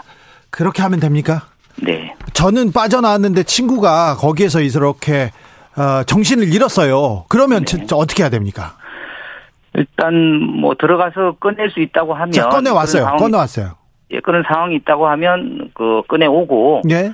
그 숨을 쉬는지 일단 확인을 해야 되겠죠. 예. 예, 숨을 쉬지 않는다고 하면 이런 그 수평 그, 그 경사진 곳이 아닌 그 평평한 곳에 바로 눕힌 다음에 네. 어 CPR을 바로 실시를 해야 되겠죠. 예. 알겠습니다. 그래야지 예, 사- 친구를 살릴 수 있는 것입니다. 알겠습니다. 말씀 감사합니다. 네. 공화성 우석대학교 소방방지학과 교수였습니다. 훅 인터뷰 이어가겠습니다. 이태원 압사 사고가 있었습니다. 의사라는 소명의식 때문에 본능적으로 달려가서 구조 현장에 달려가서 구조하신 분입니다. 더불어민주당 신현영 의원 오셨습니다. 안녕하세요. 안녕하세요. 신현영입니다. 네. 고생 많으셨습니다. 아, 아닙니다. 저희는 네. 당연히 해야 될 걸 했고, 네. 사실 현장에서 수많은 분들이 수고를 많이 했다라고 감사의 말씀 전하고 싶습니다. 시민들도 이렇게 달려들어서 심폐소생술을 하고 시민들이 더 사람들을 이렇게 다 이렇게 어, 저기 이, 뭐 이동시키고 시민들이 구조하고 그러더라고요. 예, 대한민국이 어떤 나라입니까? 네. 우리 국민들이 정말 어려운 상황에서는 연대와 협력으로 시민 정신을 발휘하기 때문에 네. 지금의 대한민국이 있는 게 아닌가. 그런 면에서 이번에도 그런 부분들을 확인한 것으로 생각이 됩니다. 네, 시민들은 또 뭐 의원님도 시민의 한 사람으로 달려갔으니까 시민들은 거기에 있었는데요. 정부는 없어요. 왜 구, 사고가 났는데 왜 거리를 통제하지 않았는지 왜 의사들과 구급차가 오지 않았는지 참, 참 마- 이해가 안 되더라고요.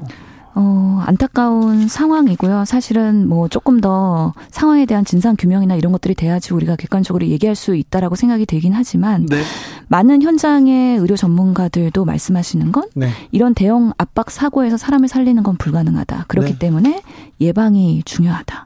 그런 면에 있어서의 오늘 많은 언론들은 언론들께서는 그런 사건 현장에서의 사전 예방 그리고 사후에 있어서 국가가 없었다라는 그런 비판적인 말씀을 해주신 것 같습니다. 현장에 가서 많은 사람들이 거리에 누워 있었고 심폐소생술을 받고 있었고 뭐 이동되고 있었고 그 상황을 봤잖아요. 저는 경기도 팀이어서 사실은 조금 네. 늦게 도착을 했고요. 예. 구조 요청도 늦게 왔기 때문에 제가 갔을 때는 그런 응급 환자들, CPR 환자들은 어느 정도 정리가 된 상황이어서 경증 환자들만 현장에 남아 있는 상황이었습니다. 네. 다만 그 CPR 했던 많은 사망자들이 체육관에 같이 모여서 안장이 되어 있었던 시점이었던 것이죠. 예. 예, 그래서 저는 충격적인 장면을 직접 보진 못했지만 영상으로 보면서 어떻게 이 시점에 대한민국이 이런 상황이 발생할 수 있을까에 대한 상당한 아픔을 느꼈습니다. 아, 서울 한복판에서 젊은이들이 이토록 많은 젊은이들이 압사당할 수 있을까? 아, 아직도 믿겨지지 않는다 그런 분들이 많습니다. 이렇게 희생 규모가 커진 이유는 뭐라고 보십니까? 아, 사실은 이태원에는 수많은 축제들과 많은 인파들이 항상 몰립니다. 네. 어, 실례로 이태원의 지구촌 축제라고 하는 10월 15일, 16일 날 발생했던 그 사람이 더 많았어요, 그때는. 150만, 160만 정도가 네. 몰렸다고 하는데요. 네. 이런 때도 사고가 나지 않았었는데 왜 이번에는 그런 예. 과연 많은 인파가 동일하게 몰렸는데도 어, 이런 참사를 발생을 시킬 수밖에 없었느냐. 예. 아무래도 지자체나 정부 경찰의 대응이 좀 소홀한 부분이 있었다라는 생각을 지울 수가 없고요. 예. 다만 지금은 우리가 모두 다 애도를 하고 피해자와 유가족들에 대한 수습 그리고 위로 가 필요한 부분인 만큼 더불어민주당에서도 이런 부분에 있어서는 총력을 다하겠지만 그래도 재발 방지 그리고 앞으로의 예방을 위해서는 어떤 부분이 문제였는지 그리고 어떤 대안을 마련해야 될지에 대한 최선의 노력을 하려고 합니다. 네. 음, 의사 시절에도 이런 재난의료, 뭐 응급의료 이런 거 담당하셨어요? 사실 저는 가정의학이기 때문에 그럼에도 불구하고 재난의학에 대한 관심은 많았습니다. 네. 실제로 제가 의사가 되기 전에 학생일 때 어, 대한민국에서는 대구 지하철 참사도 있었고요. 예. 성수대교 붕괴나 삼풍 백화점 아, 붕괴 네. 등이 있었는데 제가 다녔던 학교가 바로 삼풍 백화점 붕괴와 매우 근접한 장소의 학교였기 때문에 네. 그 상황에서의 뭐 많은 사람들이 자원봉사로 현장을 그런 수습하기 위한 노력을 했다라는 얘기를 선배님들한테 많이 들었었고요. 예. 그런 의사가 돼야 되겠다고 생각을 해서 예. 사실 예. 어 의사로서의 소명을 갖고서 재난 현장에는 항상 뛰어들겠다라는 생각을 했었고 실제로 그런 면에서 예전에 쓰나미나 아니면은 그런 해외에서의 태풍이 왔을 때도 의료봉사를 많이 하긴 했었는데요. 이번에도 제가 현장으로 달려간 것은 현장에 답이 있고 실제로 도움이 안 되더라도 혹시나 필요한 도움에 대한 손길을 우선 준비하고 있자. 그리고 이런 현장을 확인하고 나서 분명히 부족한 제도적 사각지대를 보완하는 데 있어서의 역할이 필요하다는 생각 때문에 그런 정신으로 현장에 투여됐다는 말씀 드리겠습니다. 세월호 사건 때를 또 떠올리는 사람이 있는데요. 세월호 때 밥을 못 먹는 사람들이 있었고요. 몇 날 며칠을 누, 눈물을 멈추지 못해서 괴로워하는 사람을 본 적이 있습니다. 이번 참사 발생했을 때 우려되는 부분이 있었나요? 어, 좋은 말씀 지적해 주셔서 저도 세월호 때 팽목항과 진도체육관에 갔었는데요. 그때는 가정의학과 학회 차원에서 방문을 했었는데 실제로 유가족 분들 분들이 예. 그 진도체육관에서 건강을 챙기지 못하시고 입맛이 예. 상실되고 영양실조와 함께 상당한 충격으로 인해서 본인의 건강 관리를 할 수가 없는 상황이었습니다. 그래서 정신적인 심리 트라우마에 대한 치료뿐만 아니라 기본적인 수액 등 여러 가지 응급 조치들이 많이 필요한 것을 현장에서 어, 봤던 기억이 있습니다. 이번에도 많은 유가족들 그리고 이 상황에서 현장에 계셨던 지인들, 피해자들, 그리고 구조에 참여했던 경찰 소방 공무원, 네. 그리고 의료진들 모두가 다 같이 치유의 시간을 가져야 되는 거 아닌가. 그런 면에서 앞으로의 수습에 있어서의 국가의 역할 매우 중요하다는 생각도 듭니다. 네. 저는 가장 충격적인 장면이 너무 많은 사람들이 심폐소생술을 하고 있어서 아 이게 현실인가 이런 생각을 했거든요. 그런데 많은 영상을 본 사람들 그리고 아, 이, 이, 이 사고를 그대로 이렇게 다 접했던 사람들, 이분들의 트라우마도 걱정이 됩니다. 예, 상당히 그렇습니다. 지금은 사실 이게 정말 어, 현실인가?에 대한 현실 부정이 있으실 수도 있을 것 같은데요. 예. 어, 초기에 그런 급성 스트레스 반응들이 있을 수 있고 어느 시점에서 이제 만성으로 갈 수가 있는데 그렇기 때문에 우리가 항상 이런 대형 참사를 겪고 나면 PTSD라는 외상 후 스트레스 장애에 대한 그런 어 심리 지원이나 정신과 진료가 필요한 부분에 대해서는 항상 얘기가 됐고 다행히 그래도 우리가 세월 호, 세월호 그리고 코로나를 겪으면서 국가 트라우마 치료센터가 생기고 법적인 예. 제도가 생겼기 때문에 정신과적인 지원에 대해서는 좀 공고해진 부분이 있는 만큼 이번에도 그런 부분에 있어서의 의료의 역할이 꼭 필요하다는 생각이 들고요. 네. 지금은 온 국민이 사실은 그 영상들을 보면서 이게 대한민국에서 일어날 수 있는 상황인지 믿기지가 않으실 거기 때문에 네. 많은 분들이 입맛이 떨어지고 잠이 안 온다. 그리고 이게 바로 내 옆에 있는 사람의 일처럼 그리고 남의 일이 아닌 것처럼 느껴지실 거기 때문에 네. 그런 부분에 있어서의 위로와 그리고 어 치유의 시간이 꼭 필요하다고 생각이 듭니다. 전 국민 이 트라우마에 대한 얘기는 잠시 후에 저희가 자, 자세히 다루겠습니다. 사고 현장을 다녀오셨으니 또 의사니 어, 많은 부분을 보고 느끼셨으리라고 생각하는데 가장 안타깝고 아쉬웠던 부분은 뭡니까? 왜 이런 일이 순식간에 발생했는데도 우리는 이 정도밖에 할 수 없었는가에 대한 무기력감이죠. 네. 어, 사건이 발생하기 전에 여러 전조 증상들이 있었던 거 아닙니까? 네. 그럼에도 불구하고 그 상황을 국가가 방치한 건 아닌지에 대한 우리 어, 정치인으로서 저도 도의적인 그런 책임감을 느끼고요.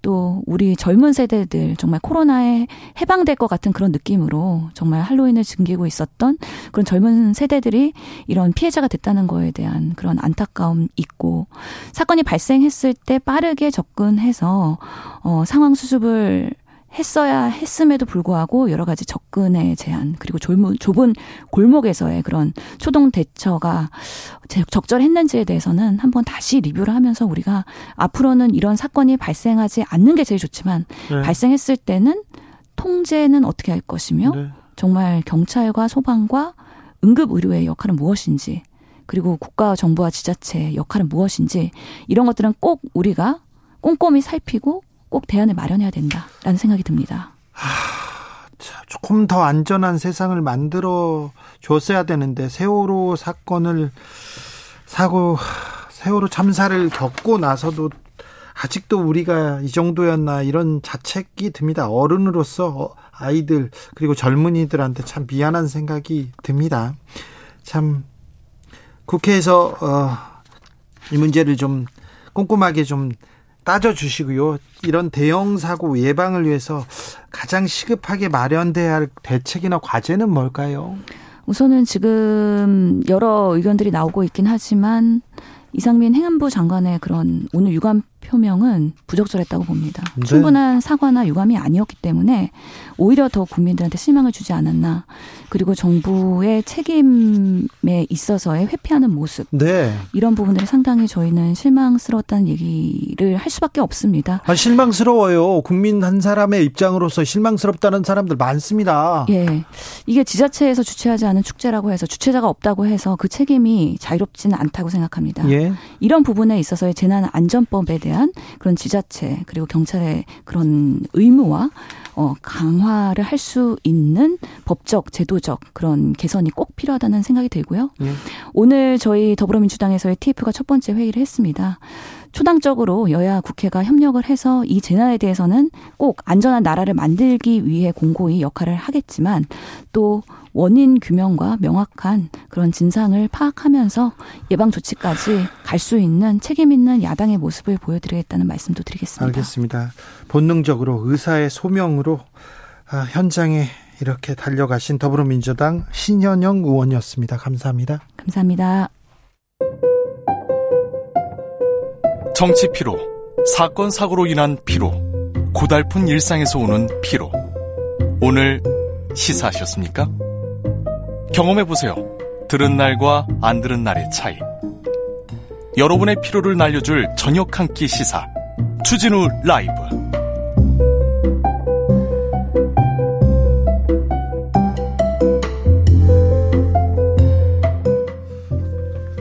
훅 인터뷰 이어가겠습니다.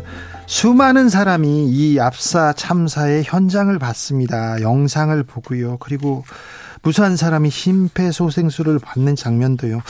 아, 그런데요. 이 장면이 여과 없이 전파되면 유가족뿐만 아니라 전 국민 아, 괜찮을지 트라우마 걱정된다는 우려 계속 나옵니다.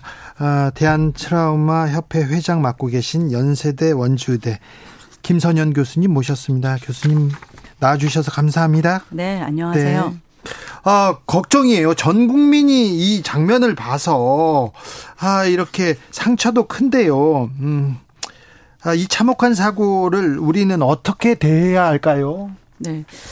아마 충격이 굉장히 크셨던 이유들을 보게 되면 첫 네. 번째는 세월호 참사 이후에 아, 큰 사건이죠. 생각났어요. 네. 그리고 코로나 이후에 사실 3년 동안 우리가 좀 제약을 많이 받고 있다가 네. 이렇게 이또 터졌고 또 이 지역이 특정인이 가는 곳이나 아니면 특정 지역이 아닌 누구나 거리, 네, 네. 누구나 갔다 와. 저도 며칠 거리, 전에 갔었고요. 네, 그런 거리에서 일어났다는 거에서 발생했다는 거에 대해서 굉장히 놀랬고요. 네. 또 하나는 이제 20대, 30대가 주 사망자였어요. 네, 네, 네. 근데 20대, 30대는 그 동안에 이제 코로나로 경제 활동도 제약을 많이 받았죠. 그리고 뭐 취업이나 여러 가지로 힘든 상황이었는데 마스크를 벗고 하는 첫 뭐 어떤 어, 기관, 어, 행사였기 때문에 굉장히 부풀어서 갔을 네. 거예요. 그런데 이런 사건이 일어나면서 저도 아주 굉장히 그 놀랬고 아마 많은 국민들이 놀랬을 거라 생각이 듭니다. 음, 아니, 영상을 보면요. 네네. 사람들이 이렇게, 이렇게 켜켜이 쌓여, 쌓여져 있는 모습을 봅니다. 그런데 이렇게 잡아서 끌어서 어, 잡아서 이렇게 구조하려고 해도 구조할 수 없어요. 그 상황을 본 사람들의 무력감, 자, 자책감들, 어, 걱정이 됩니다. 네. 어, 행사의 특성상 개인이 왔을 것보다는 같이 동반자들이 친, 다 있었을 거예요. 친구랑 주로 갔죠. 네, 친구나 뭐 가족이나 뭐 이렇게 지인들하고 왔을 텐데 그런데 나는 살고 옆에 있는 예, 친구는 이렇게 사망자가 됐을 때 이 충격은 사실 굉장히 큰 거거든요. 예. 예. 그래서 구조하지 못하고 내 옆에서 그냥 내가 아무것도 할 수 없었다는 그 무기력 때문에 죄책감도 굉장히 많이 생겼을 거라는 생각이 들고 있습니다. 네. 예. 아, 0106님께서 전 월남전 참전자입니다. 50년이 지났지만 부비 트랩 트라우마로 늘 땅을 보고 걷고 길에 떨어진 물체를 보면 살피는 버릇이 있습니다. 이번 사고 피해자분들도 트라우마로 인한 어려움 없이 잘 극복할 수 있도록 도와드려야 합니다. 국가가 조금 이런 부분에 대해서 좀 역할을 제대로 했으면 좋겠는데요. 음, 근데요. 사람들이 좀 무섭고 좀 두렵기도 해도 계속 좀 이런 동영상들이 있지 않습니까? 자극적인 동영상을 찾아보게 됩니다. 찾아보고 있습니다. 이거 조금 걱정이 되는 행동이죠. 네. 나와 직접적인 사건에 대한 관련성이 없다고 해도요. 그 영상을 계속 보게 되면 사진이나 영상을 계속 보게 되면요. 나도 똑같은 예, 경험자로서의 이런 그 감정을 갖게 됩니다. 그 영상을 네. 보다가 더 뭐 그 뭐라고 해야 돼 무력감에 빠진 사람들을 본 적이 있어요. 아, 네, 네 맞습니다. 그래서 이 사건 사고가 사실 무섭고 두렵잖아요. 영상 네. 보는 게 너무 잔인하고 뭐 무섭고 두렵지만 자꾸 보게 되면요. 더 보게 돼요. 우리가 무서운 영화 보더라도 무섭다고 하면서 끝까지 보는 것처럼 이렇게 자꾸 보게 되고 더 보게 네. 되고 시간을 할애하면서 어, 계속해서 자기와 똑같은 이런 증세를 가지게 되고요. 그다음에 목격자 못지않은 충격을 계속해서 받습니다. 예. 그래요? 네. 그러면요. 아, 어떻게 해야 됩니까? 트라우마로 이렇게 그 좀 반응들이 보입니까? 어떤 증상들이 보입니까? 이 증상 어느 증상을 보이면 이건 위험해요. 그런 신호가 있습니까? 네. 트라우마를 겪고 난 다음에 가장 이제 불편해 하시는 부분이 수면 장애, 네. 불안, 초조, 기억력 감퇴, 그다음에 놀람, 짜증, 그다음에 내 주변을 아무것도 살필 수 없는 혼자만의 고립되어 있고요. 전혀 반응을 하지 않습니다. 그러다 보니까 일상생활이 굉장히 어렵게 되는데요. 이 트라우마는 사실 본인들, 경험자인 본인도 중요하지만 이 2차 유발을 하는 사람들도 있습니다. 예를 들면 사건 경험을 목격한 사람들. 그다음에 심지어 취재 기자도 있어요. 네. 예, 그리고 자원봉사자도 있고 소방관, 경찰관도 있고요. 그리고 옆에는 이제 지역 주민들 당연히 이거 이제 생길 수 있고요. 그다음에 계속 바라보는 시청자들. 예. 그러니까 똑같이 어 나는 직접적인 피해자가 아닌데 왜 이런 증상이 나타났지? 그런데 이게 나타날 수 있어요. 오늘 음. 제가 상담하신 분만 하더라도 나는 계속 어제 영상만 봤을 뿐인데 그래서 눈물이 나오고 아무것도 할 수가 없고 내 자녀를 보는 것 같고 내 청춘을 보는 것 같아서 너무 안타까웠다. 그래서 지금 그런 얘기들이 계속 들어오고 있습니다. 자, 그렇게 수면장애, 짜증, 무기력 이렇게 느끼게 된다면 어떻게 해야 됩니까? 누구한테 도움을 받아야 됩니까? 네. 어, 증상이 즉각 나타날 수도 있는데요. 수일이 지난 다음에 수주가 지난 다음에 심지어는 수개월, 몇 년이 지난 다음에 나타나는 경우도 있습니다. 그래서 그래요? 계속해서 반복적으로 나타나고 내 일상이 피곤해지고 일상생활이 힘들다라고 생각을 하시면 사실 전문가의 치료를 빨리 받는 게 좋고요. 예. 그 다음에 또 하나 중요한 건 내 옆에 나를 이해해주는 지지자들, 가족들, 친구들 이런 분들과 함께 있는 것이 좋습니다. 네. 네. 그런데요, 교수님. 네. 아, 그, 런 사람들 있잖아요. 사고가 났어요. 사고가 났어. 압사가 났는데, 압사, 우린 즐겁게 놀자. 그리고 왜 옆에서 춤추고 있는 사람도 있고, 어떤 사람들은 또 댓글로, 야, 외국 외국 명절 뭐에 모이냐 이태원 왜 갔냐 이렇게 이렇게 조금 뭐라고요 좀 비아냥거리는 이런 댓글을 쓰는 사람들이 있는데 이런 사람들은 어떤 심리인 거예요? 어 저는 정확하지 않은 정보라든가 아니면 내가 그냥 이 사건에 대해서 내 의견을 이렇게 가감 없이 말을 했을 경우에는 피해자들은 사실 트라우마가 더 증가합니다. 네, 그 얘기 듣고 상처받죠. 네, 상처받고 오히려 회복하는데 굉장히 힘들어질 수도 있고요.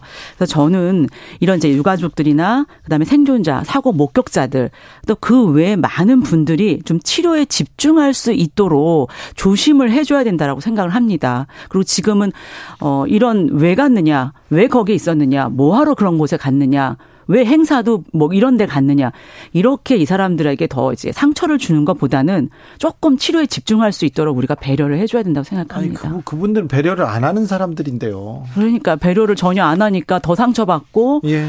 예, 더 이게 회복이 느려지는 거죠. 아, 왜 이런 그런 심리는 뭔지 참 나빠요. 아무튼 그런데요 사고 관련된 기사나 정보 동영상 계속 보면서 계속 보면서 여기에 그냥 빠져드는 거 굉장히 위험하지 않습니까? 네. 그런데 사고 관련된 것은 무조건 피하려는 경향이 있는 사람도 있어요. 나는 안 볼래 이렇게 하는 사람도 있는데 어 이분도 이분들도 그렇게 바람직하진 않죠. 네.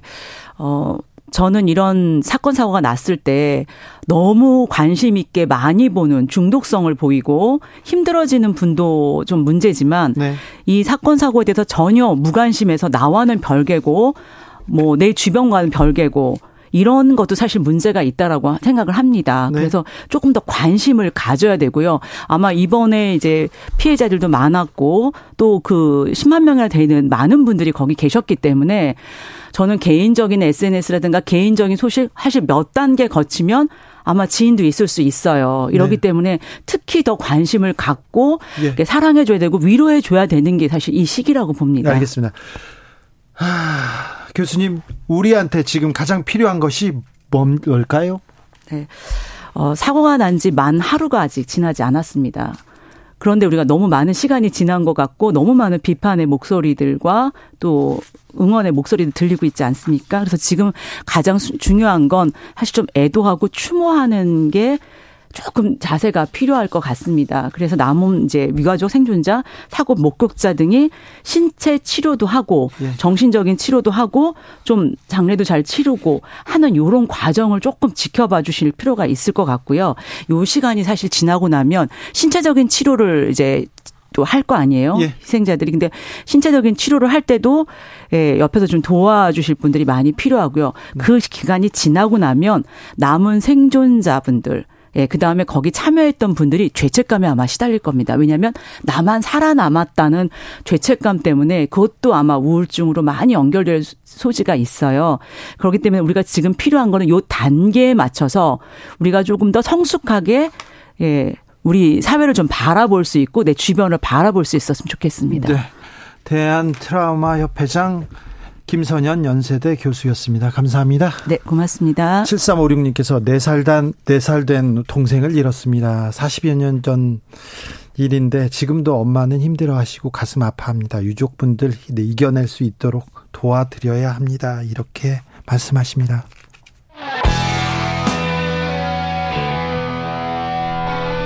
스치기만 해도 똑똑해진다. 드라이브 스루 시사 주진우 라이브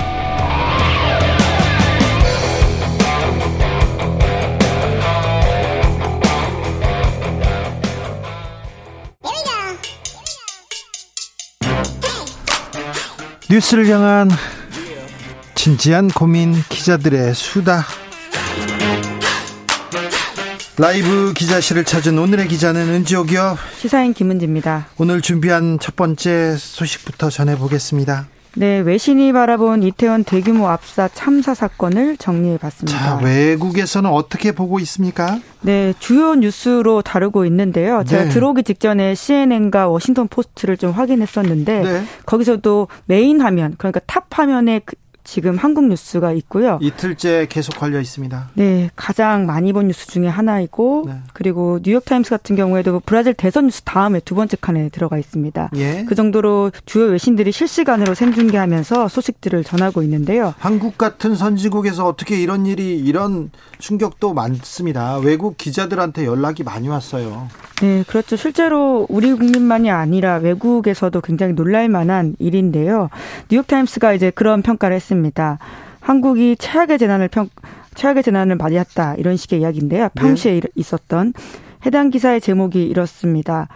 어, 서울은 축제의 밤을 어떻게 치명적으로 보냈는가라고 하는 것인데 재난을 책임지고 관리할 정부 당국에 대한 만성적인 의문이 일어나고 있다 이런 지적도 했고요. 뿐만 아니라 말씀하셨던 그 부분인데 기술과 문화 강국인 한국의 이미지를 손상시켰다라는 식의 평가도 했습니다. 예. 그리고 뉴욕타임스는 이번 참사와 관련해서 윤 대통령의 낮은 지지율도 해당 기사에서 언급을 했는데 네. 직역을 해보자면 이런 표현이 있습니다. 그것 여기서는 이번 참사를 가리키는 말인데요.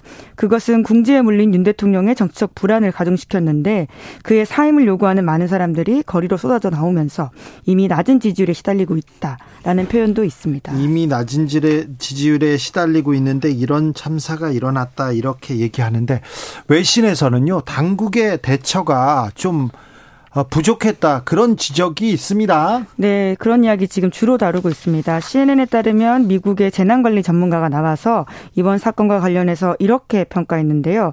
당국이 토요일 밤 이전에 많은 인파가 몰릴 것을 예상했었어야 된다. 토요일 밤에 많이 모이겠죠. 제일 많이 모였겠죠. 네, 그리고 사람들이 대, 사람들을 대피시킬 수 있도록 당국이 실시간으로 군중 규모를 모니터링해야 할 책임도 있다라는 지적도 했습니다. 당국에서 정부에서 이렇게 책임 있는 자세를 보였어야 한다 이런 지적이 있습니다. 네, 뿐만 아니라 워싱턴 포스트도 비슷한 지적을 하고 있는데요. 무엇이 비극을 초래했는지 조사는 여전히 진행 중이지만 당시의 영상은 꽉 막힌 거리, 골목길이 인파 규모를 감당할 수 없었음을 시사한다.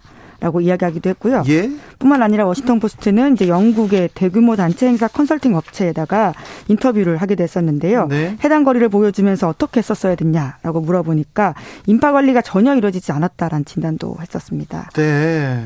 네, 이제 그런데 이제 연합뉴스에 따르면 이제 대통령실에서는 이와 같은 당국의 부실, 한 안전한 관리 피해 규모 이렇게 키웠다라는 일각의 지적에 대해서는 아직 빠르다라는 식의 지적을 하고 있다라고 하는데요. 빠른지는 몰라도 외신에서는 계속해서 지, 적하고 있습니다.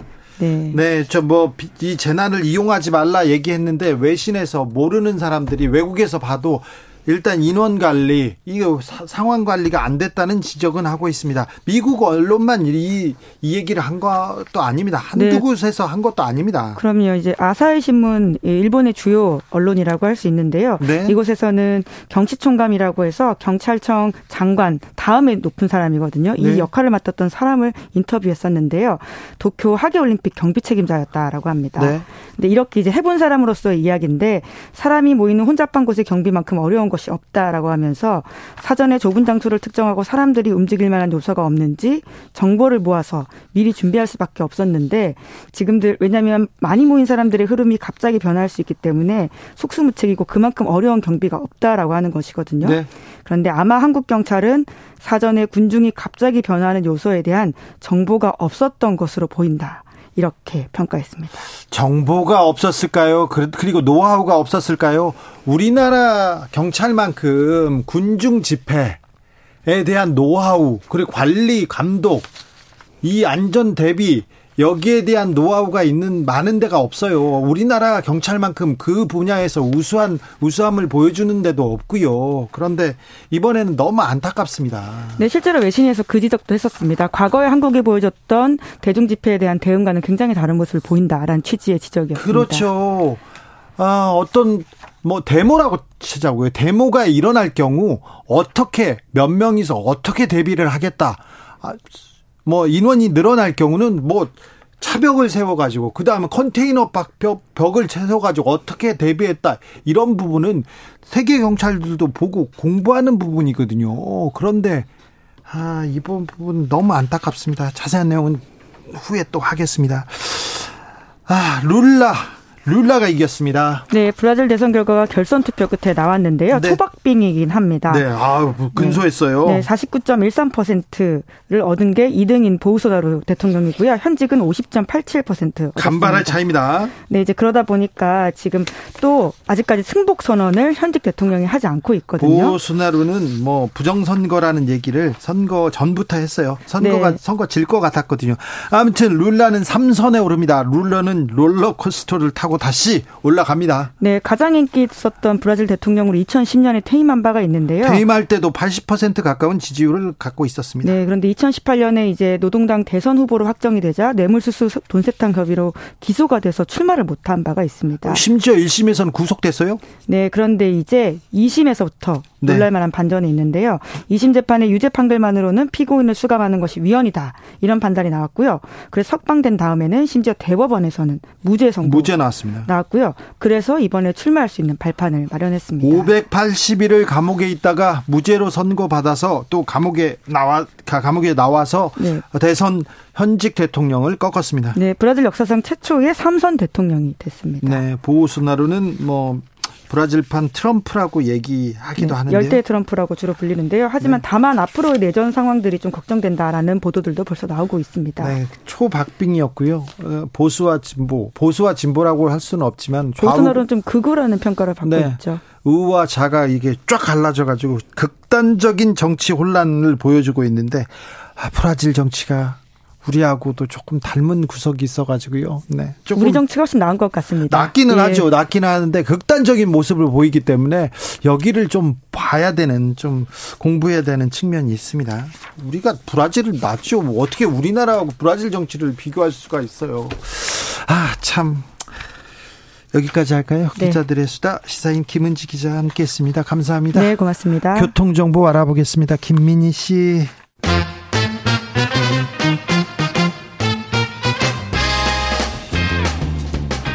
뉴스와 화제, 여론조사와 빅데이터로 분석해 보겠습니다. 여론과 민심. 이강윤 한국사회 여론연구소 소장 어서 오세요. 안녕하세요. 전민기 한국인사이트 연구소 팀장 어서 오세요. 네, 반갑습니다. 네. 지난 주말에 서울 한복판에서 용산 이태원에서 대규모 압사 참사가 벌어졌습니다.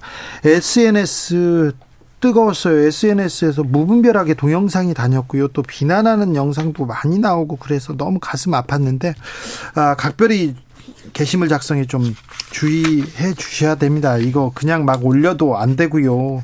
아, 그거 보고 굉장히 트라우마 겪는 사람도 있습니다. 전민기 팀장님, 네. SNS 상황 어떻습니까? 예, 토요일부터 지금 오늘까지 언급량만 93만 7천 건이에요. 네, 모든 사람이 이 얘기를 했다고 봐야 되겠네요. 그렇습니다. 커뮤니티와 인스타그램, 블로그, 뉴스, 트위터가 이 정도고요. 사실 뭐 댓글이라든지 뭐 다른 것들 합치면 수백만, 예. 네, 수천만이 될 수 있습니다. 그래서 이 분위기를 보면 이제 어 어, 연관어들 쭉 보면은 이제 뭐 영상이라든지 사고, 구조, 뭐 책임 이런 단어들이 보이는데 그 토요일 밤부터 일요일 낮까지는 그 거기서 찍었던 영상들 이런 것들이 좀 많이 공유가 되는 네네. 처음에 그런 분위기였어요. 그렇죠. 그러나 네. 이제 그런 걸 좀 자제하자라고 하면서 이제는 그 어, 추모의 어떤 그런 네. 글들이 많이 올라왔고요. 네. 그게 지나면서부터는 그러면 이 대처나 대응, 책임과 관련한 이야기들이 이제 그 후에 나오고 있는 그런 분위기거든요. 예.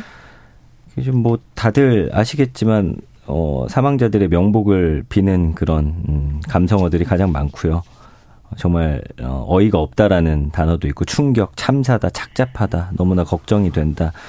그리고 2차 가해라든지 이런 부분에 대한 좀 우려를 나타내는 글들도 있어요. 그래서 분위기는 전체적으로 처음엔 충격받아서 그 영상들을 찾아보는 분위기에서 어, 추모를 하고 이제는 막을 수는 없었을까라고 하는 그런 네. 아쉬움 쪽으로 분위기가 좀 바뀌어가고 있는 상황입니다. 시민들은 어찌 보면 상황을 이제 정확하게 보려고 노력하는 모습이 보입니다. 예, 뭐 초기에 충격 이런 것 때문에 조금 무분별하거나 뭐 그런 일부 SNS도 있긴 했습니다. 네. 기본적으로 뭐 걸어가다가 생긴 참변이잖아요. 예, 예. 거리에서요. 네, 네. 거리에서 밀폐된 공간도 아니고. 예. 그리고 뭐 그들이 뭐 집단적으로 뭐 광란적인 뭐 만취 상태였다거나 그런 것도 그렇게 그렇죠. 보기도 힘든 거고. 예. 그래서 세월호 이후로 8년을 보내고 있는데 과연 우리 사회에 뭐가 구체적으로 그리고 본질적으로 달라진 게 있나? 네. 바뀌고 있나에 대한 의문을 한번 던지는 것 충격은 말할 것도 없고요. 그 다음에 그 초기에는 뭐 현장 이런 것들을 거의 여과 없이 이렇게 네, 막, 네. 막, 돌렸잖아요. 이거는 인권과 사생활에 대한 파괴인데 네.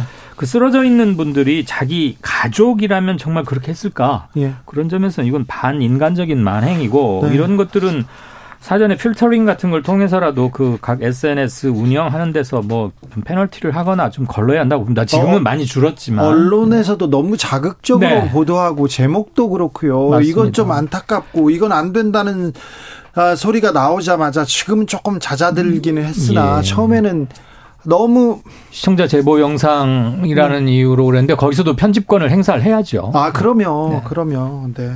아, 2차 가해 심각했어요. 일부 동영상 계속 이렇게 찍고 그리고 사람이 죽었는데 그걸 사진을 찍고 그 옆에서 방송을 하고 있는 거 이거는 좀 눈살을 찌푸리게 했습니다. 이거는 비인간적이고 절대 해서는 안 되는 만행이죠, 일이었습니다. 만행. 이런 부분에 대한 네. 지적도 좀 있었어요. 네, 그렇습니다. 일단 처음에 나온 영상들 중에 물론 뭐 얼굴이 모자이크 처리되더라도 특히나 이제 여성 피해자들의 어떤 뭐 속옷이 그대로 노출된다든지 몸이 그대로 드러나는 부분에 대해서 좀 이야기 많이 나오고 있어요. 그러면서 이 사진이라든지 영상, 이 피해자라는 단어 계속해서 등장을 합니다. 그러니까 이 고인들에 대한 사실은 음, 그 바람직한 보도 태도는 아니었던 것 같고요. 네. 어, 그 다음에 이제 아이고 죄송합니다. 음, 그래서 이런 부분들이 계속해서 이제 나가고 그 다음에는 이제 이게 또 일부분에서는 또 네. 정쟁의 대상으로 이게 또 활용이 되다 보니까 네.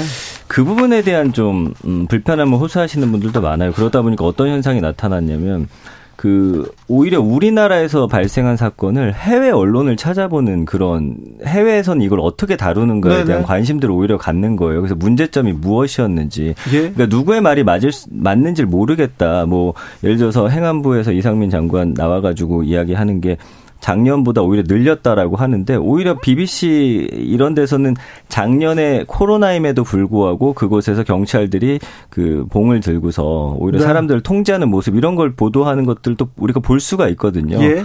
그래서 그런 부분들에 대해서 이 또한 2차 가해다 피해자에 대한 이거는 음, 굉장한 음, 폭력이다 이런 부분들에 대한 좀 이야기가 많이 나옵니다. 자, 2차 가해나 언론 보도에 대해서 문제점을 제기하다가 제기하다가 제기하다가 이제 이상민 행정 행안부 장관의 대한 비판도 굉장히 좀 네. 어, 높아졌습니다. 네. 그 점은 좀 반드시 짚어야 할 것 같습니다. 애도를 경건하게 그리고 하는 것 좋죠. 우리를 반성하고 돌아보는 것. 그렇지만 애도를 지나치게 강조하는 나머지 생길 수 있는 합리적인 질문이나 이런 일이 생기지 말아야 하겠다는 차원에서 얘기할 수 있는 것마저 봉쇄하는 건 문제가 있다고 추모해야죠. 그런데 왜 이 일이 왜 사고가 벌어졌습니까? 뭘 잘못했습니까? 이런 건 물어야죠. 그리고 또. 경찰 주무 총괄 장관이 이상민 장관인데 경찰이 부족해서 이런 일이 생긴 것 같지는 않다라고 말을 했다가 뭐 특별히 우려할 정도로 많은 인파가 몰린 것은 아니었다 그렇게 말했지 않습니까? 그게 문제가 돼서 재차 오늘 나와가지고 기자들과 만나서 과연 경찰력 부족으로 사고가 발생한 건지 아니면 근본적으로 집회나 모임을 시정해야 하는 건지 더 깊고 겹, 깊게 연구해야 한다는 뜻이라고 어저께 발언을 이렇게 뭐 거둬 들이는 듯한 그러면서 알쏭달쏭한 말을 했는데 이 말씀은 꼭 좀 드리고 싶네요. 뭐 이상민 장관뿐만 아니라 정치하는 사람들 대부분에게서 한두 번씩 느끼는 겁니다만 논란이 일어나면 원 취지는 이런 게 아니고 이거였습니다. 제발 그런 식으로 구렁이 담 넘어가듯 하지 말고 처음부터 그 취지를 정확히 얘기들 하십시오. 정확히 얘기하는 것은 능력이 아니라 기본이라고 봅니다. 그 기본이 안 돼 있으면 어떤 자리를 탐하거나 바래서도 안 되겠고요. 도대체 우려할 만한 인파가 아니었다는데 그럼 왜 이런 일이 생긴 거고 경찰은 평소보다 많이 배치했다는 겁니까? 행자부 얘기로는 작년 재작년에는 8, 90명 정도 배치했는데 이번에 137명 배치했다는 거 아니에요? 근데 앞뒤가, 앞뒤가 맞지 않죠. 네. 그리고 이전에 2017년 같은 경우에는 무려 경찰 추산으로도 20만 명이 모인 적이 있습니다. 네. 그때 지금 문제의 요번에 났던 그 골목 좁고 40m 정도 되는 해밀턴 호텔 뒷골목을 일방 통행으로 한쪽으로만 흘러가게 했었대요. 네. 그거는 경찰 몇십 명이 가서 충분히 정리가 가능한 거였거든요. 그리고요, 그때는 도로와 인도 사이에 사람들이 많아서 이렇게 도로로 밀릴까 봐 그리고 한쪽으로 가지 말라고 경찰이 벽을 벽을 다 세웠어요. 그리고 맞죠. 폴리스 라인을 이렇게 쳐놨어요. 그래서 아, 박원순 시장이 코로나 그 이전에 그 헬로윈 그 헬로윈 네. 헬로윈 축, 뭐, 축제 때 파티 때 파티 때 그때 사람이 훨씬 더 많았음에도 불구하고 별다른 안전사고가 없었습니다. 그때나 지금이나 기울기는 똑같고 그 골목 폭도 똑같거든요. 그 당시에 젊은이들이 조금 뭐라고 해야 되나요? 경찰들의 폴리스 라인 많은 경찰들에 대해서 불만을 토로했어요. 네, 그럴 정도로 경찰들이 많이 나와서 최소한의 질서 유지를 한 거죠. 그럴 그러니까 안전이 확보될 수 있는 거고요. 그, 자, 그러면 크리스마스 때도 거리에 인파가 굉장히 많거든요. 이번에 나온 것 중에 하나가 요번 할로윈 축제 파티는 특별한 주최자가 없어서 경찰이 어떻게 매뉴얼 같은 게 없어가지고 어떻게 할 줄 몰랐다, 몰랐다라고 답하는데 크리스마스 때 명동성당 앞에 굉장히 많은 사람들이 걷고 하는 것. 그러면 그런 행사나 모임은 예수가 책임져야 하는 겁니까? 12월 31일 날은 아니잖아요. 12월 30일 날은 누가 책임집니까? 그렇죠. 보신각 종이 책임.